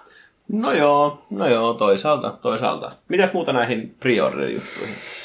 Öö, No pre-order-etuihin siinä on aika paljonkin. Siellä saa itselleen yhden varman Once to Watch-kortin, eli OTV-kortin. Siellä on paljon Klassikko. hyviä mahdollisuuksia. Klassikko. Tuskin tulee mitään hyvää kuitenkaan. Siellä olisi vaikka, no Timo Werner olisi varmasti ensi kaudella kaikkien haluama kortti. Varmasti Werneri tulee sen miltsin maksamaan heti aluksi. Öö, Todennäköisesti aika lähellä. Ketäs muita siirtoja nyt on var? No Saje, Sie, Kyllä. No Sane siirtyi Müncheniin. Arthur. Kyllä. Pjanic vaihto sinne Barcelonaan.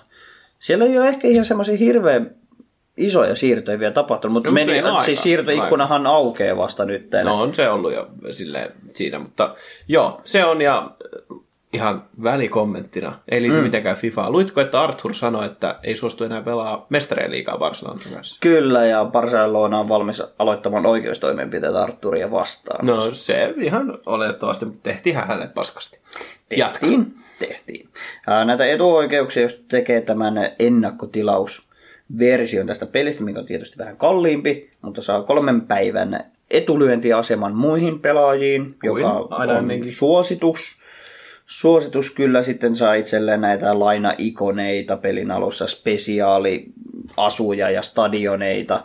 Ja näistä stadioneista liittyen tai näihin pelaaja-asuihinkin liittyen, niin pelaajalle annetaan kuulemma enemmän oikeuksia näiden muuttamiseen myöskin. Joo. Eli pystyy muokkaamaan omaa stadionia No, tähän ja kauteen. peliasuaan. Tähän kaudellahan on tullut myöskin näitä tifoja ja sen sellaisia. Mutta joo, se on hienoa, jos voisi omat paidat esimerkiksi suunnitella, mutta Se olisi ihan mahtavaa. Se olisi ihan mahtavaa. Se voi jäädä vielä enemmän tuonne tulevaisuuteen kuitenkin. Ja sitten on tämmöinen Foot Ambassador Player Pick, eli näitä, äh, no eri kantona on ne ainakin yksi näistä todennäköisistä player pikeistä, mitkä saa itselleen lainaksi sitten pelin alussa. Ja oli muitakin uusia ikoneita. Sieltä taisi ainakin Xavi olla, jos muistaa. Savia ja Samuel Eto'o on Oi. ollut ainakin huhuissa, että näitä Barcelona-ikoneja myöskin. Oi, oi, oi. Mutta No, niitä mehän tarvitaan. toivomme tietysti Sami Hyypiä.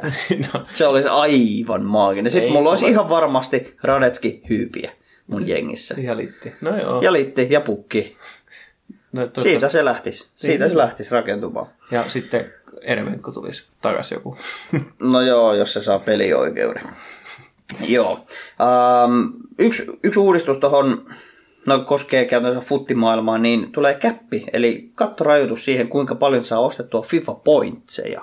joo, no ei ollut meille. Meihin ei vaikuta hirveästi. No ei meihin ei olla hirveästi käytetty peliin rahaa, jonkun verran tietysti, mutta tämä tulee vaikuttaa näkemyksen mukaan niin tuohon tradingiin ja tuon huutokaupan merkitykseen. Joo. Eli täytyy pystyä ostamaan pelaajia halvalla, myymään niitä kalliilla, että saisi itselleen grindattua rahaa ja sitä kautta parempia pelaajia. Ja ei voi olla niin sanottua ostojengeä. Niin kuin, että ei voi olla, sulla ei voi olla pelin parasta joukkuetta ilman, että sä pelaat FIFAa. Just näin, mikä on todella hyvä juttu, että ei, rahalla ei saa sitä superjoukkuetta, vaan Vaikka sun täytyy... hyvän joukkueen ehkä. Mutta Kyllä saa varmasti pientä etulyöntiasemaa, mutta pelaamalla saa itselleen sen joukkueen. Ikävä pala YouTubettajille.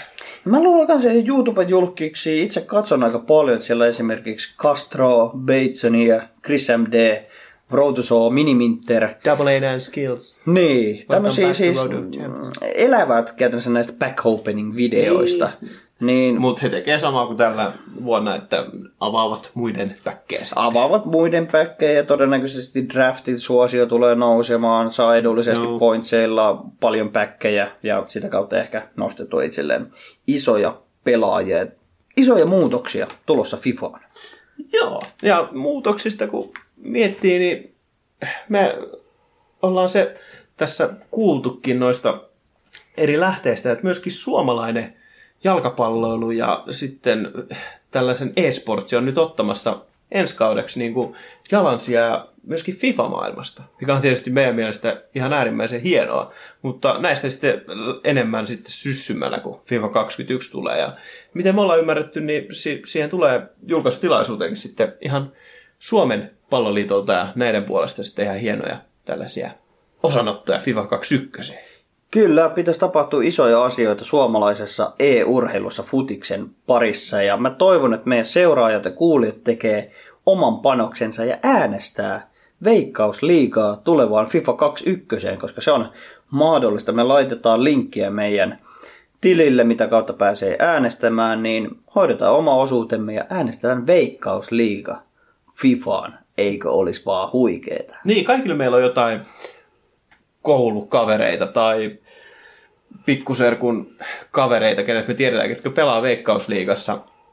Parhaimmillaan jotain hyviä ystäviä, jotka pelaa jossain Veikkausliigan vaihtopelaajassa. Mieti, kun heille tulee omat hahmot FIFAan. Niin sit sä pääset haukkumaan sun kaveria siitä, että miksi hänen peissi on 43 tässä uudessa FIFassa. Esimerkiksi, että sanotaan, no itse on pelannut koviakin pelaajia vastaan nuorempana ja haluaisin päästä esimerkiksi Tim Väyrystä käyttämään. Että olen joutunut aluejoukkueissa merkkaamaan häntä, en siinä onnistunut, yllättävää sinänsä, mutta paukuttaa nykyään tällä hetkellä HJKssa maaleja ja hänestäkin voisi tulla uusi kortti. No se on aika, aika... Äänestäkää. Jumalauta, äänestäkää. Joo, ja kyllä mä suosittelen, että hankkikaa nyt itsellenne se FIFA 21. Siis, Me hankitaan varmasti. Siis aina kaikki, älkää lukeko sitä propagandaa, mitä teille sanotaan, että että jokainen FIFA on samaa paskaa eri paketissa, mutta kun, kyllä me tiedetään kaikki, että se ei ole. Et siinähän on siis aina niitä muutoksia, mitä ei ehkä pelimekaniikka, no se muuttuu aina vähän sen, sama pelihän se on, sama laji kyseessä, mutta sinne tulee näitä muutoksia, mitä niin kuin ostajat, pelaajat haluaa, niin kyllä se vaan tuo sitten lisää, jos se jalkapallo ja Fifasta tykkäät. Et ei kannata kuunnella sitä, että se on huijausta, koska mitä ilmeisemmin niin ei on alkanut kuuntelemaan pelaajia. Ihme kyllä. Kyllä, ja mitä enemmän pelaajia on Suomessa, sitä enemmän suomalaisilla tuodaan myös kontenttia. Sitä kautta saadaan se Sami Hyypiä sinne ikoniksi, ja meitä suomalaisia pelaajia palvellaan tulevaisuudessa entistä paremmin. Jaksosta tuli pitkä pötkö. Toivottavasti viihdyit, toivottavasti tuotiin sulle jotain uutta kuluneesta viikosta, joko huumoripuolella tai sitten ihan faktoja, mutta pistä toki taas viestiä meille IG. Nyt on alkanut jengi entistä enemmän aktivoitua ja kertoo meille palautetta. Me arvostetaan sitä, se saa meidät jatkaa tätä hommaa ja kiitoksia paljon. Kiitos tästä kerrasta ja palataan asiaan. Morjes!